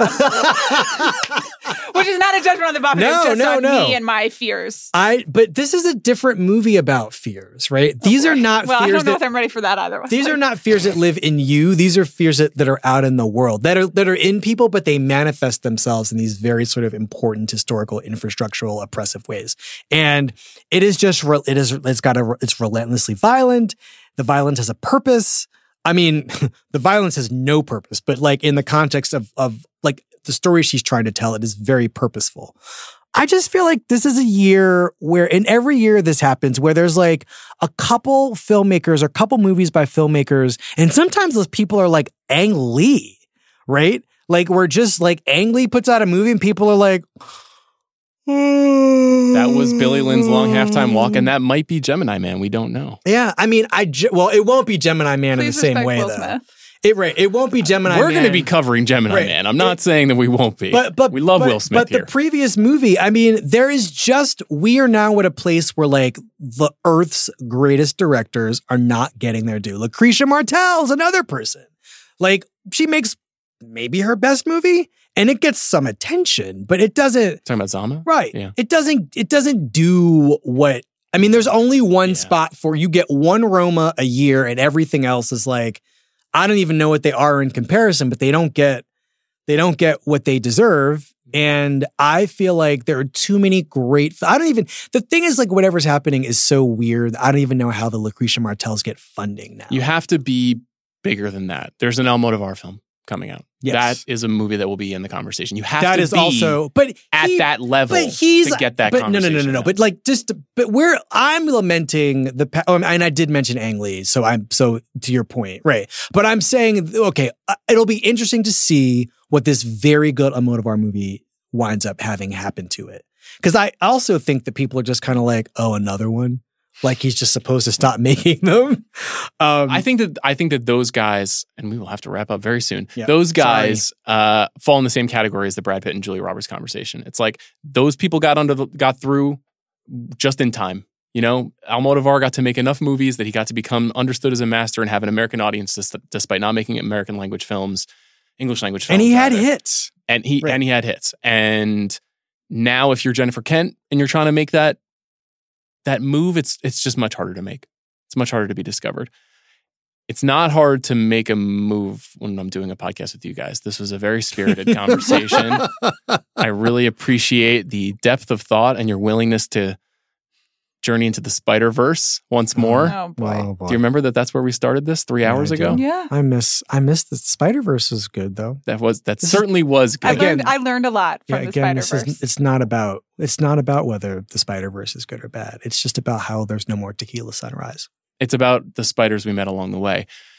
Amanda Dobbins, Wesley Morris, thank you guys so much for this conversation. Please stay tuned. Oh, I will now have a conversation with the documentarian Ben Berman, who made a movie called The Amazing Johnathan documentary, a movie that premiered at Sundance. That I must say, one, I would encourage you to watch this film before listening to this interview. Two, I would encourage you to watch this film because it's very strange and very interesting. Please stay tuned.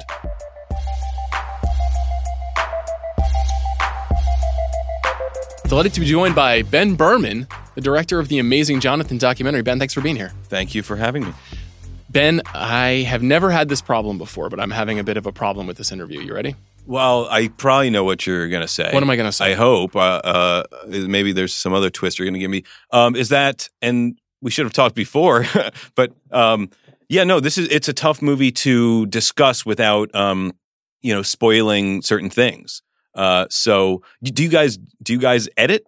We do edit, and I, we will post this after the film has premiered on Hulu. Still, what I've been requesting from the press is, Mhm. well, I can't say it now. What to me- what to withhold and what not to. Well, we're not going to spoil anything right this minute, but even more so than the kind of complex nature of the spoiler aspect, which maybe Yes, we'll hold spoiler to second half of our chat, is just in general, I don't know how to interview you about this because I don't know how to penetrate the layers of the story that you told. Sounds like it must be a good movie. It is a good movie. it's why you're here. I'm excited to talk about it. Let can we start from the beginning of how the movie first began? Because your career, as I understand it, it has largely been in comedy, a lot of absurdist comedy. Yes. You've directed a lot of television, Yes. no films, Um, short films of short my own. Yes. no feature length films, and no, No, documentaries. Uh, well, short. Uh, um, I made one short documentary when, when I was in college. Um, it was it was okay. What was it about? It was about um this musician, not magician, but a musician, a local musician in Philadelphia who uh, go, goes or went by the name Adam and His Package. He was this one man band, really cool, uh, smart, nerdy punk rocker, but like he used uh, music sequencers, and he was kind of a Philadelphia staple. And he, um, kind of funny enough, he was ultimately diagnosed with this is not funny. Uh, he's still alive. He's fine, I think. But he had um, what's it called? Well, Johnathan has the same thing, not cardiomyopathy, uh, diabetes. Okay. And um, he was also a school teacher, and he was getting a little bit older, I think. And he was like, "I can't be a musician my whole life. Like, I'm going to settle settle down." So he um, basically retired, and I filmed a documentary about him retiring. So Ah, maybe so- there are some similar themes there. I Yeah, there's an arc that you might be responding to. endings. So, how did you come to this movie then, given your background, given your interests? Why is this a thing you did? Yeah, that's a real good question. It's probably there's multiple questions or mul- multiple answers to that. Um, a, I've always from from a young young age always I can't say always. Um, from a young age, I've been very interested in documentary filmmaking. I went to Temple University in Philadelphia, and they had a significant documentary, you know, push there. Um, and there was this older uh, professor, David Perry, who was kind of this like burnt out, artistic, you know, goofy dude uh, who was this doc teacher, and I was like, I like he's, I like him. Like I want to be him. What movies did he show you? Um, that's it. Well, he uh, he showed he introduced me to this uh filmmaker, doc filmmaker, uh, Ed Pincus. Are you familiar? Yes. Do, are you Yes. my man? Um, This is what I do. is it docs? No, no, just talk to people about their movies. So I watch But you know of you know of you know of Ed Pincus. I figured that he wasn't very well known, but he I did these he is. very. This is actually this can ultimately relate. You're bring already. You're bringing out a lot of a lot of connections. I'm doing my best here.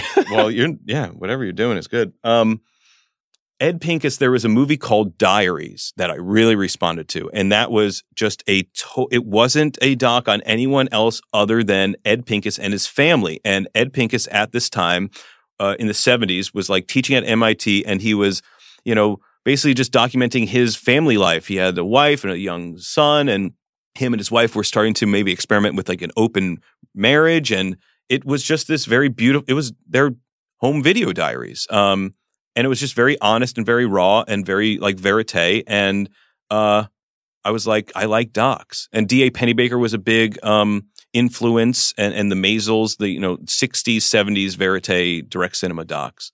Uh, and I interned for D.A. Pennebaker when I was like 19 uh, No for, kidding. for like a month and a half or so. Crazy. I mean, he just passed. I know, I tragic, know. Yeah. it's very sad. But me and him got a beer once when I when I was I think I was 20 or 19. I was underage, so I think he's gone now. So he's- Lawbreaker, he's but not it's gonna- okay. yeah. Statute of limitations. Um, uh, but yeah, it was very meaningful to me. So I've uh, long answer. I'm sorry, but he I was always interested in um, docs, and I guess also another answer is why did I make the start kind of filming Johnathan at that time in my life? And I think it was like at a time where I was just getting off a job and I didn't really know what the next job was going to be, and I ultimately, you know, feel best and feel worthy when I'm making a project. I feel like a, a schlub when I'm just sitting around. It's it's so I like doing things. So I did. was your plan coming out of Temple to make docs? Is that what you thought you were going to do? Not well, not exactly. It, was I'm just uh, being around cameras, making things. I, I I think back then and and still to this day, I don't necessarily care what medium it is, uh, fiction versus nonfiction,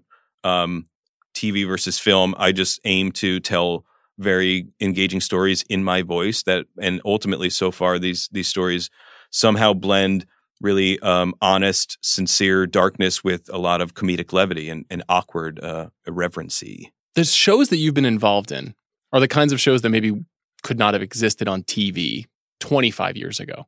But then maybe 15 years ago, they started to come along. And you've worked with Tim and Eric. Mhm. You did a lot of episodes of On Cinema, which is Yeah, well, with the on, with the on cinema stuff, I'm basically uh, it's I, I'm on IMDb doing two seasons of that, yeah, but really that that's literally two production days. Like that was that was just like you shoot great. ten episodes, which are what what were they five minute Yeah. episodes or something like that, like on green screen, and you just shoot a whole season in a day. So uh, I, it's great stuff. Though we're big I'm happy to here. be I'm happy to be a, any bit affiliated with that, uh, but uh, I can't really take take much. Uh, But but how do you get involved in sh- shows like that? How do you become a person that is a go to director for this kind of comedy that is a bit difficult to describe? I would say, uh, for like you know the Tim and Eric stuff, well, um, or Eagleheart, or all of all of that stuff that has Yeah, kind of like a postmodern Every- approach. Everyone knows ev- everyone. Like Jason Woliner, who who did Eagleheart, um, you know, was a fan of Tim and Eric, I think, and the, all every, all those people are in the same world, right? So, uh, yeah, that that was a good that was a good interesting time in my life. You know, I've ventured out outside of you know Adult Swim stuff and have done some Netflix and FX stuff, but um, yeah, I can't say, you know, it's one thing leads to another, right? I I basically got hooked up with Tim and Eric and moved out here, started working with them. You know, was a key PA, uh, and it was at a time when when you know the a we started doing uh, or I joined up on the Tom Tom Goes to the Mayor cartoon show, and then that uh, we, they moved Tim and Eric moved on to the Tim and Eric Awesome Show. Great job. And at that time, I started editing, and actually, I was doing a good amount of uh, behind the scenes, like doc uh, filming for Tim and Eric, uh, like for DVD extras and stuff. So that's kind of like where I maybe really started to kind of cut my teeth on on on docs. And was the hope to always be getting to the place that you're at now, where you are a documentarian, a feature length documentarian? Was that what you wanted to be doing? Uh, again, it wasn't like a.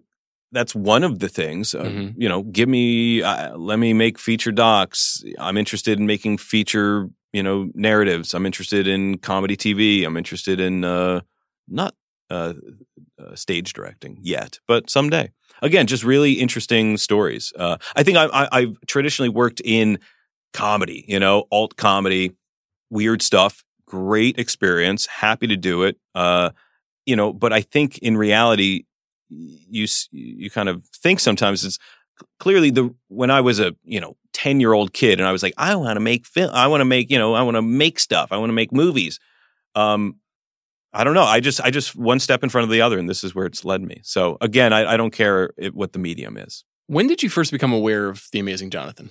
Um, I was probably about 12 or 13 years old. Uh, and, um, yeah, I was aware of his, his, him. Uh, he, he, Comedy Central specials, some late night shows. If I was maybe you know staying up that late, but yeah, as a 13 year old boy, he was just kind of. I've been saying like he's the perfect thing for a 13 year old boy uh, at that time. He's he was gory and obnoxious in a funny way, and he like did he was loud and he really kind of captured you know your imagination.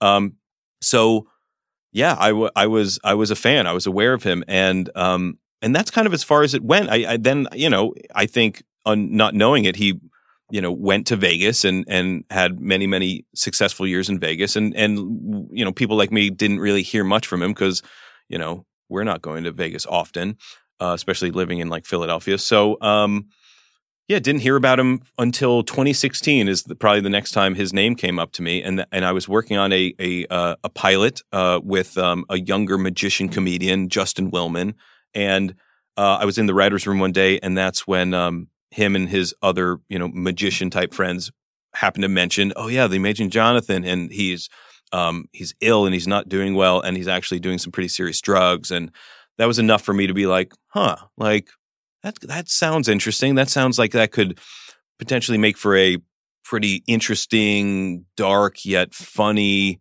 exploration about a, a magician confronted with his mortality and and him dealing with it with again sincerity and emotion and leaning into it yet treating you know have having a, some comedic levity within there so um i i i reached out uh, and but i was thinking it would be probably a short film a 20 minute like slice of life verite short uh, so long story short, I reached out. He was like, come on out to Vegas. We can meet. I brought a camera just in case he was ready to go. He was. so the day I met him, the day we started filming. And, um, and then, That's know, what you see early on in the film is those Yeah, first moments. there's actually a lot for, in the first act of this movie, a lot that was just filmed the first day I, I met him.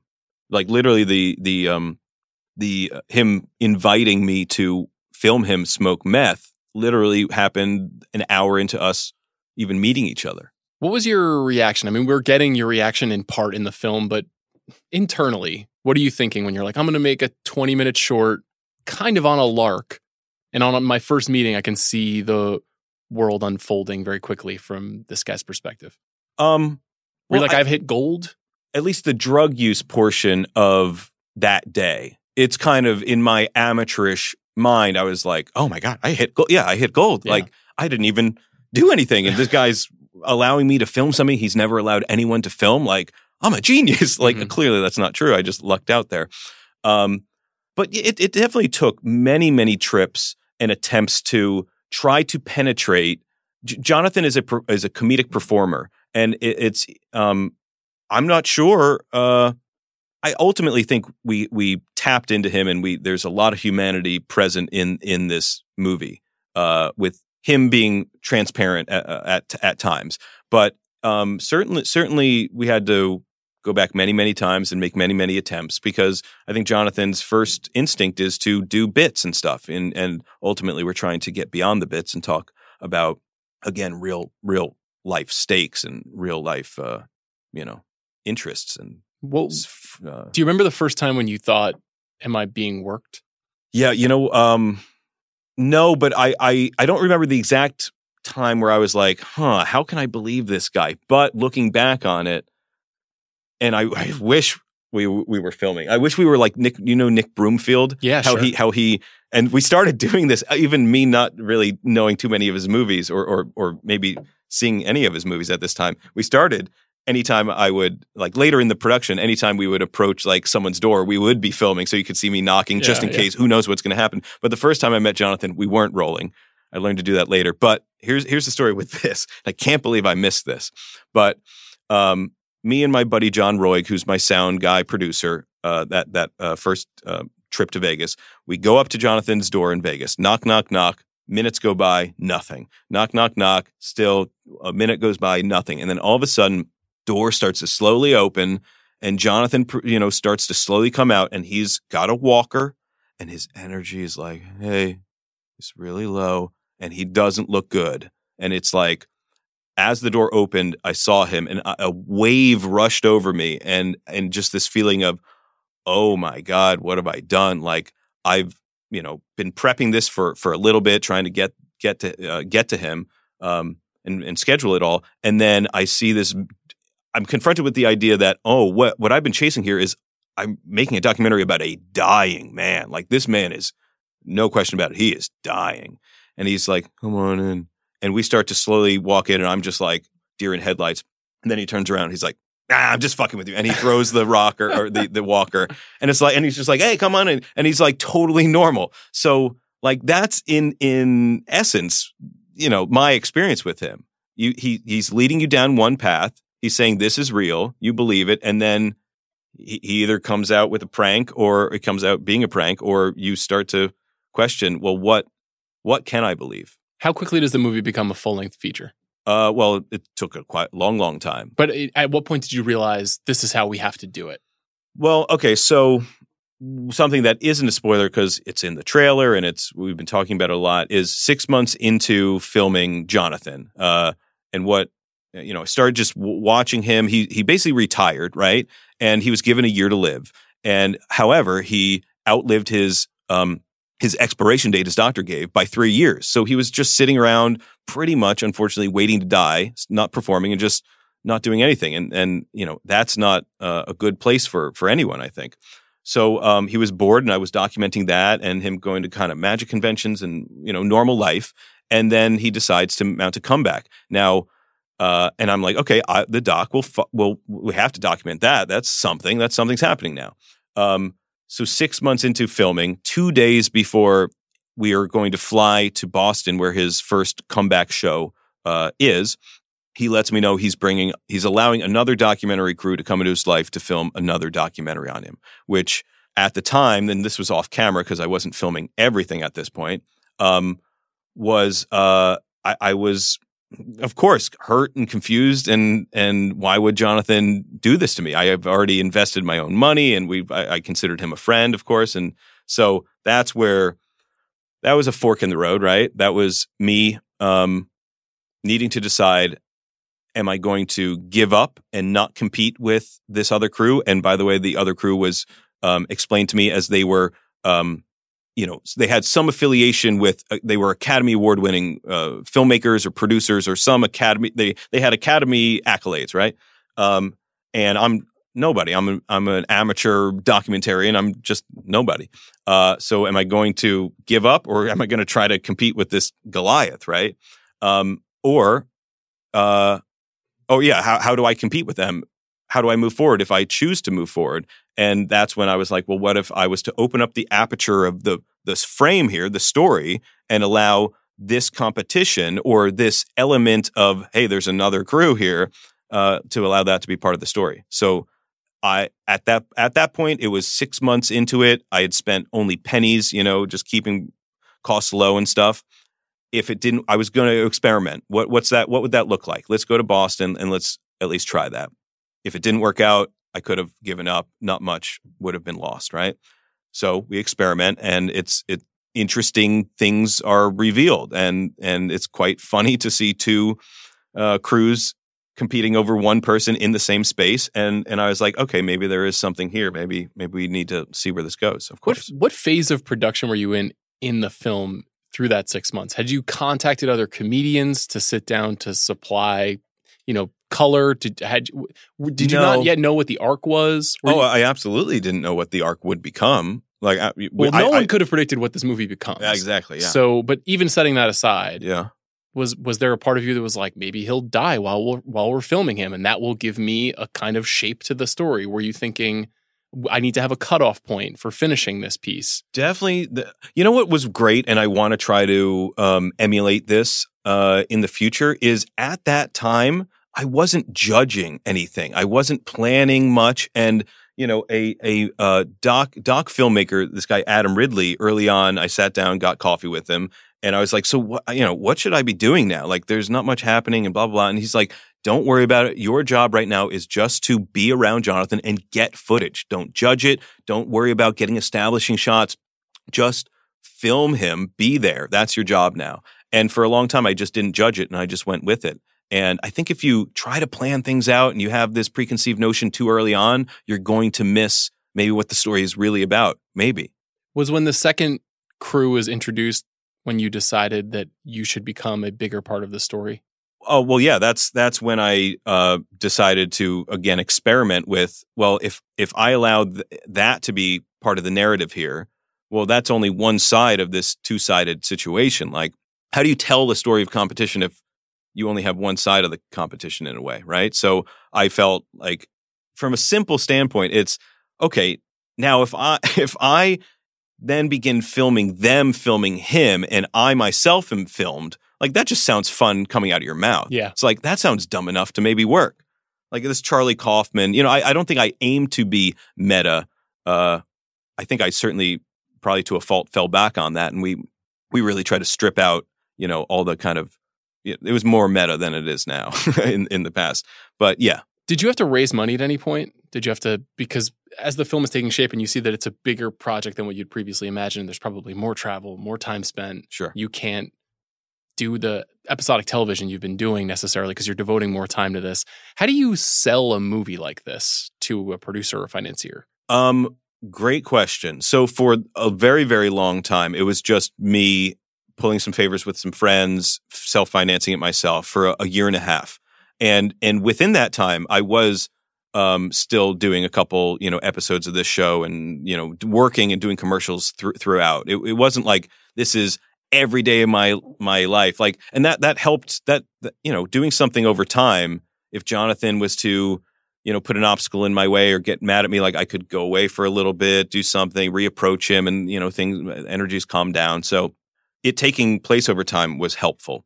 Um but yeah so for a year and a half it was just me uh financing it and, and making it. And then at uh, a year and a half into it i had edited together enough um I, I basically edited together an assembly of the what you know at the time I was thinking were the first two acts, and uh, I had gotten new management. This great guy Jacob Perlin at Anonymous Content who just believed in the film, and we together showed um showed a couple financiers uh uh the the assembly, and literally the day that we showed it to uh first time we showed it to any financiers later that day a company came back and said we're in we want we want to we want to finish this up with you. So we got um, uh, producers uh, and and financiers, um, and we move forward together. Did you make any comps? Did you say this movie is kind of like this movie, and I, so there's a market for this?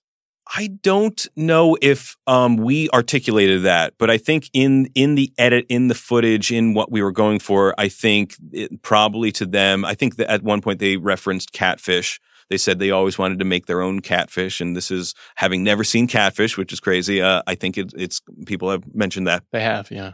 Um, I I've referenced many things. It's it's to me comps. If you want to talk comps, which is fun, it's it's a it's a little bit of everything. And I think I don't want to give anything away, but the movie evolves, maybe devolves as it continues. Like the first act is one type of movie.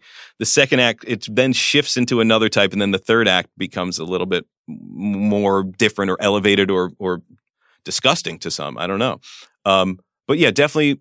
When I started, I was like, "This is a verite D.A. Pennebaker style doc. You know, no no talking heads, no tripods. Uh, this is art. You know, I'm going to observe and and rough it out, right? Um, and that's you know an uh, the essence of the first act which then we had to kind of dress it up and and and do a couple more traditional things with it uh, and then the second act oh, i don't know the comp but ultimately it becomes like tickled has been referenced um, any like you know investigative doc ultimately like my involvement was was very much like and and me including people in my life in this movie and and reflections on you know my life is is you know Ross McElwee's um, Sherman's March. Amazing movie. Yeah, yeah, that was a big. I was like, okay, might as well film my dad and see what he has to say about it. And it was like, oh, that works. What were other people who are not featured in the film saying to you when you were describing what you were going through with the movie? Because you show your some intimate members of your family talking about it, but I imagine you've you've got this world of friends who are in comedy. I don't know if you have friends in magic as well, but you know, it's a what's unfolding is obviously bizarre and i imagine you want to share that with people and get their perspective on what you're doing yeah totally the, the people that weren't documented um, uh, my friend josh my friend andrew uh, a number of others um, uh, did anybody say keep going did anybody say you need to quit no now? well like my friends are good and they're like I, I, the early on, it was before the turn, before the other crew came in. It's like, well, what's the story, man? Like, you gotta. I I can't really encourage. Like, yeah, I encourage you to keep going, but I can't judge anything yet. You haven't presented me anything to really judge. So I was like, fuck you. You know, come on. Okay, fine. Let me give you something to judge. Um, and then uh, yeah, but the, once w- together, literally, I, I, recorded me calling my friend Andrew, Josh, and and uh, my buddy Dave Kneebone, and and asking them their advice like what do I do with the second crew? Should I do this? Should I make it part of an, you know, the story? And they all were like, well, what do you have to lose? Yeah. Like now there's conflict, storytelling. What's what's a story without conflict, you know? So but they were all very supportive. Can can we have a spoilery conversation? I would prefer not to, to be honest. Period. Yeah, well, well, okay do you want to pause for a second and talk about what I would call a spoiler and what's not, and then you promise to edit it out? I do, but I like the idea of keeping this part of the conversation. That's fine. In this is part of the process. See, you get it, bro. Okay, Here, I'll write it down. I'll write what we should. Oh, I love that. That's and I'll slide idea. across the table, and then this is good. This is we're making now. Either right your audience is um, okay. Do not talk. Do not mention specifically. Should no, I should I vamp while you write and I'll read it? I can just keep yeah, please. keep talking you know, I I would obviously highly recommend this movie. I think if you're still listening to to this show, you're intrigued. Why am I? And you're going to go watch it. You're going to pause I'm it. Wasting time here. And someone's texting me. Okay, and and um uh, of course, this is needless to say. Okay, just specifically not mentioning those, and then anything else is fair game. That's perfectly fine. Yeah, I don't mind not talking about these two things that you've written down here. Um, I feel while I'm watching this movie, I've seen it twice now, like I'm being worked by you. I love that. And in, in what way? How let do, me let, how do let I, two interviewers. I'm going to interview you as you interview okay, me. Okay, this is okay? exciting. So, um, how so? You feel like you? I don't ahead. trust you. I don't. In what you. way? Because I think you're. I look at particularly after I finish the film, and I and I'm left with a a kind of gnawing feeling, which is an amazing feeling to have after a movie. Most movies end and you're like, a what feeling? A gnawing, like G N A W. Oh, not satisfied. You're like something irks you. I feel unresolved which is not a bad thing. I think that's a good feeling to have after a movie because most times you see a movie and it ends and Sweet the little ending. You're like, yeah. okay, we go, and then we talk about something else going on in our lives at dinner. This movie, I wanted to watch it again. My man, I was interested, but given your background, I love it. Given the way that you portray yourself, and given the, the kind of like hapless aspect of the way that you've portrayed yourself a little mm-hmm, bit, mm-hmm. I walked away feeling like how much performance is happening beyond Johnathan. Mm-hmm.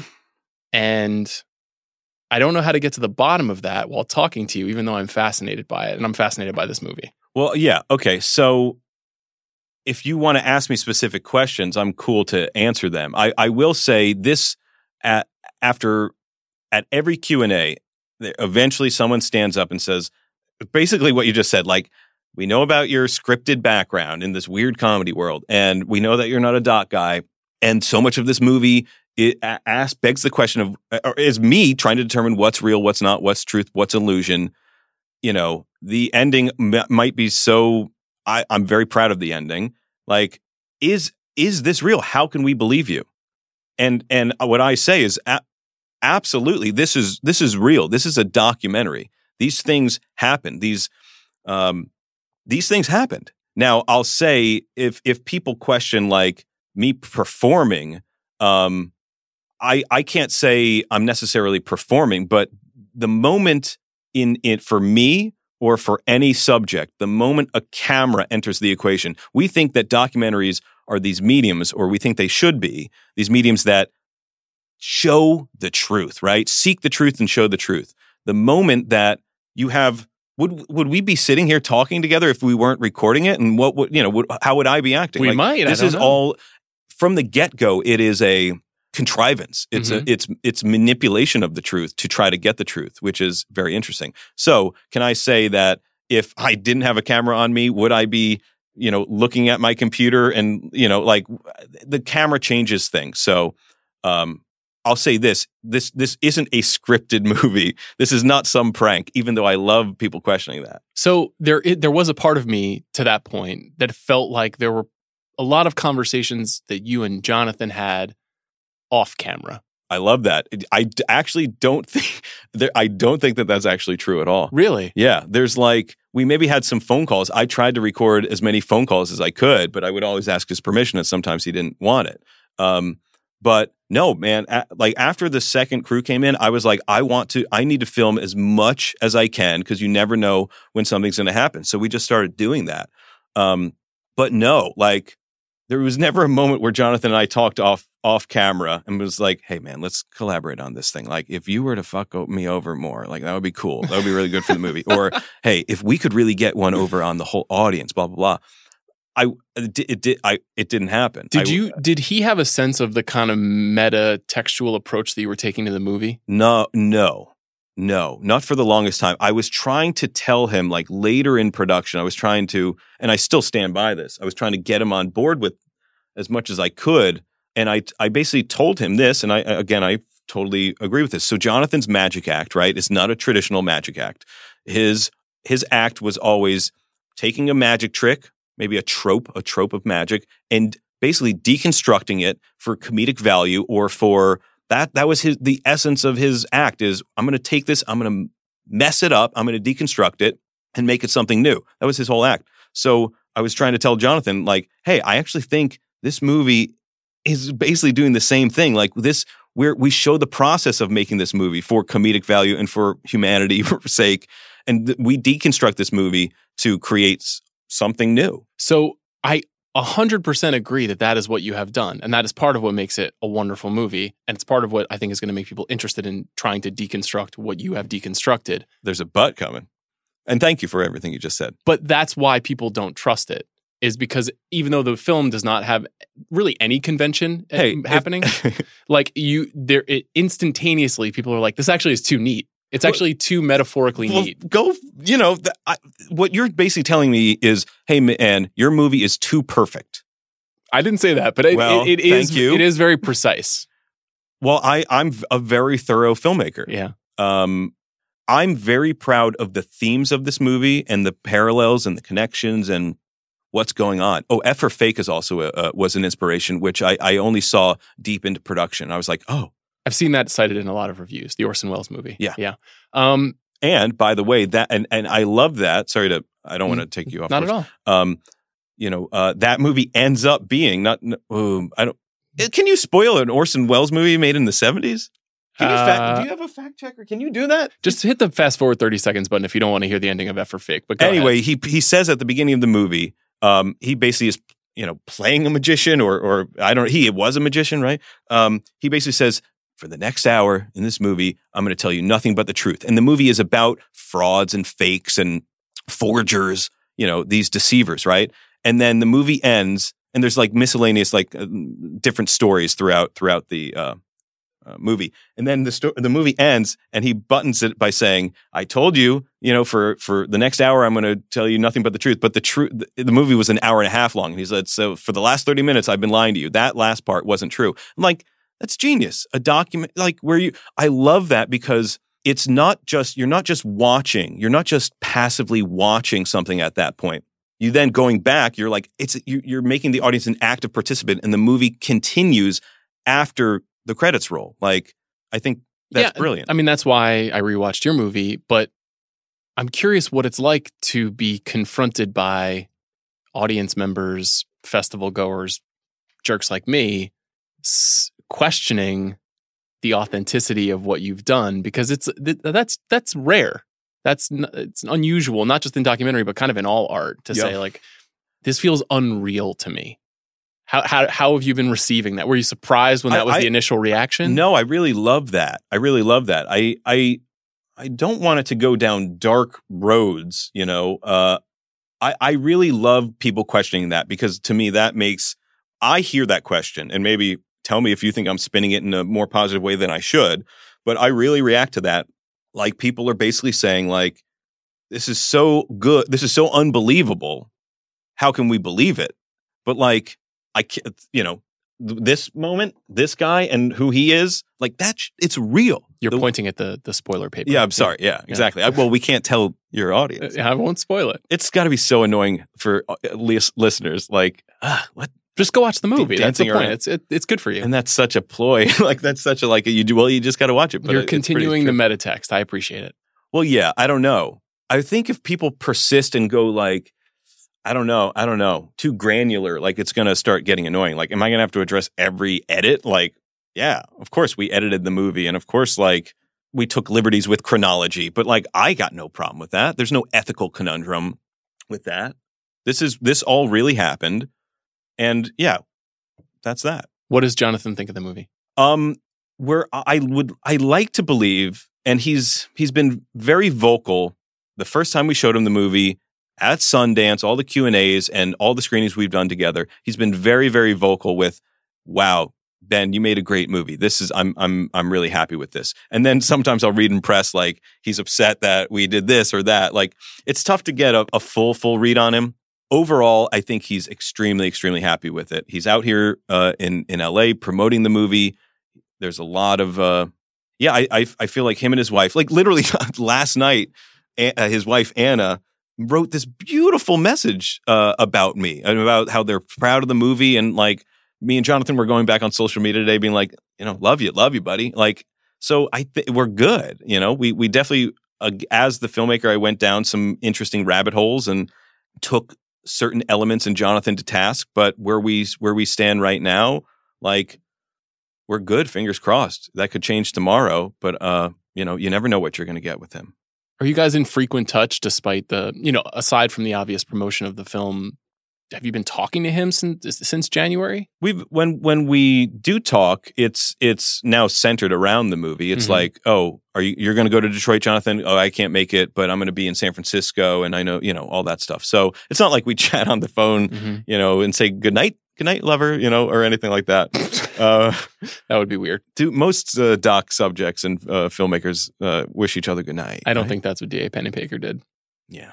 So, can you just describe Sundance for me a little bit? Were you part of a bidding war? How did that all go down? How was the film received? What what is it it, was like? magical. Yeah? to use a a word that may you know make sense, but no, it's it's awesome. I, I've been there with two short films. Now I'll say this: I um I rec- I recorded an episode of The Business, the KCRW show yesterday, and I cried while talking about this. Love that. Show. I don't know if I'm going to uh, cry with you. I don't think I will. We're having a different kind of conversation. I know it's like a bro conversation, and and um, Kim Masters is this wonderful uh, Jewish woman, and I cry around Jewish women. Okay, I'm sorry So I couldn't you- be that yeah, for you. You've seen the movie and my mom and all that stuff. So, um, Sundance was all. oh! sorry, that was me crying. Um, see, pranking. You never know what you're gonna get. You're not trustworthy. I gotta. Yeah, I know. Um, Sundance was incredible. I'm like changing characters. I can't do this. Uh, Sundance was awesome. Yeah, we got in, and that was just such a huge thing. Like uh, struggling with this movie and bearing my struggles, and then to get there, which is, oh god, I actually I might cry. Hold Uh, it together, man. I know. You're so close. I know. Like, um, uh, and to finally get there uh, is is awesome. So it's definitely a special place for me. People are awesome, and to go there, and my family came out, and and it was it was really really incredible. Good friends and stuff, and uh, we premiered I think on a Friday, the first Friday, and it, it was a incredible premiere. A lot of laughs, a lot of cries. You know exactly what you wanted. Did a fun Q and A, and and yeah, then you know a couple days into it, I think you know we, I, you know, basically I started to hear like two days into it, like, hey man, your film's buzzy. Heard about your film. You're you're the film. You're the buzzy film. And I'm like, I. It's so it's and it was very weird to be told you're the buzzy film or a buzzy film and not experience it. And I was like, I don't, I disagree. I haven't heard any buzz, but just people kept on saying like, yeah, buzzy, buzzy. My manager was saying like, yeah, man, you're you you could get into any party right now. You're Ben Bur-. like uh, and I was like, I wanted to believe that, and then we Did you didn't. go to parties? Uh, I think so. We went to some parties, but then like that party, he was like, "You can get into any party right now. You're Ben Berman." it's like, and then we didn't get into the party. But then like we basically got our first offer, and we were like, "Okay, shit. Like if we were to, if we were to end here, we're we're good. Like we did it."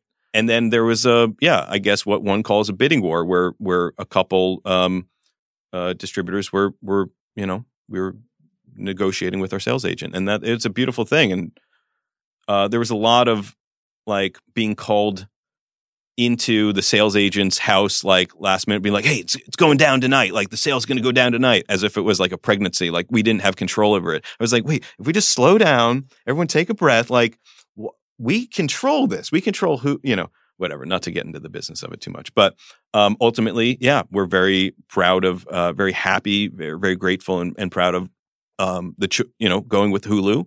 And uh, Why? Why did you go with them? Was it based on what they had done with Docs? Was it based on how I'll, they I'll sold say, you? I'll say this: no, no, uh, no need to skirt this. Uh, huge fan of Minding the Gap. My favorite movie last year. Yeah, Yeah. I would probably say mine too. Movie or doc? Movie.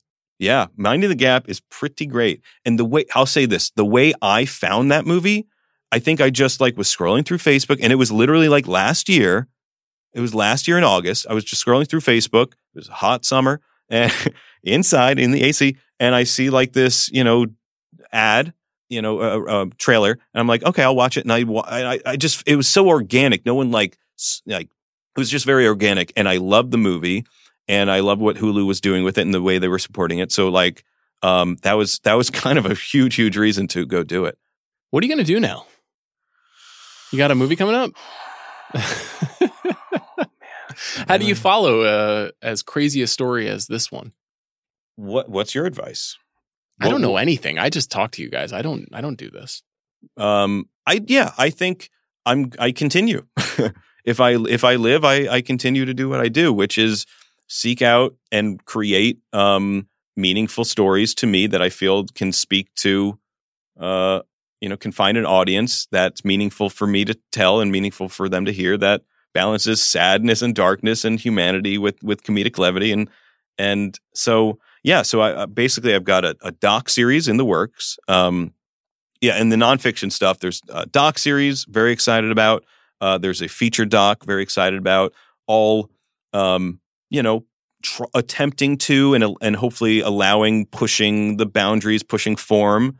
We'll you know very excited about those. And then in scripted stuff there's this um, wonderful uh dark comedy about uh, also kind of dealing with with death and assisted suicide uh um that's kind of my passion project and a number of like comedy you know more so comedy projects Can you make a living just doing the doc work? Is that a a, a lucrative business? I'm always curious with documentarians because it's yeah me too it's i'm a curious boom too time, but at the Yeah. same time, the margins can be I- I- thin. I think there's so many ways to do it now. Like if you uh, either pre-sell a movie or you you know get financing from the get-go, and it's and it's like you make an actual salary. Mhm. You know, like that's one way to do it, which probably makes more sense. And then there's the way that I found myself or happened into doing it with this movie, which is like you know snowball it make make this thing on your own basically get some good collaborate collaborators and then go to a market like Sundance and sell it um I'm not sure what's what's best. I could definitely at this point use a little stability and some some you know comfort, uh, especially after making this movie. But um, yeah, we're gonna try. We're gonna try to live live off off doing stuff like this. I wish you well, Ben. We end every episode of this show by asking filmmakers what's the last great thing that they've seen. Okay. S- seen anything great lately? Uh, I have. Um, well, I'll say this: the last thing I rewatched was the Florida Project, which I freaking love. How great is that movie? Wonderful. Sean Baker was here when it came out. Was he? I want to get in touch with him if he's listening. Sean, I'm a big fan. I think you're very good. Great director. great director. Um, the last doc uh, thing I saw that I really, really responded to is a doc series that's on Showtime called Shangri La. I haven't seen it. Okay, so Morgan Neville uh, produced and directed two of the four episodes, and it's it's about uh, Shangri La is um, Rick Rubin's recording studio. Um, and just like zen environment that that he has in Malibu and it has a great history and the show each episode is just so beautiful and so well constructed and just so ethereal and it's just such a pleasure to watch and very very um, amazing and engaging. It's about basically about the artistic process. It's just this wonderful philosophical you know waxing poetic about things but it's very good. I recommend it. I'll I'll have to check that out. I let me ask you one more question. If you could, i faked the, the whole movie yeah. It's all fake. Bye. Good job. No, Uh, what's that what? if you could program a double feature with the Amazing Johnathan documentary, Well, that is a good question what would you what would you pair it with? Oh, the other one, the other amazing Johnathan documentary, right? I, I want to help them out. I, I, I mean, no, Uh. I don't want any. I, I, I want the best for them. Uh, So yes, them. You've got me not trusting you all the way to the end. Ben, thank you for doing Okay, this. I, I for real I would have or Ross McElwee's uh, Sherman Smart. That would work too. Yeah. I appreciate you, man. Thank you. Thank you, appreciate you.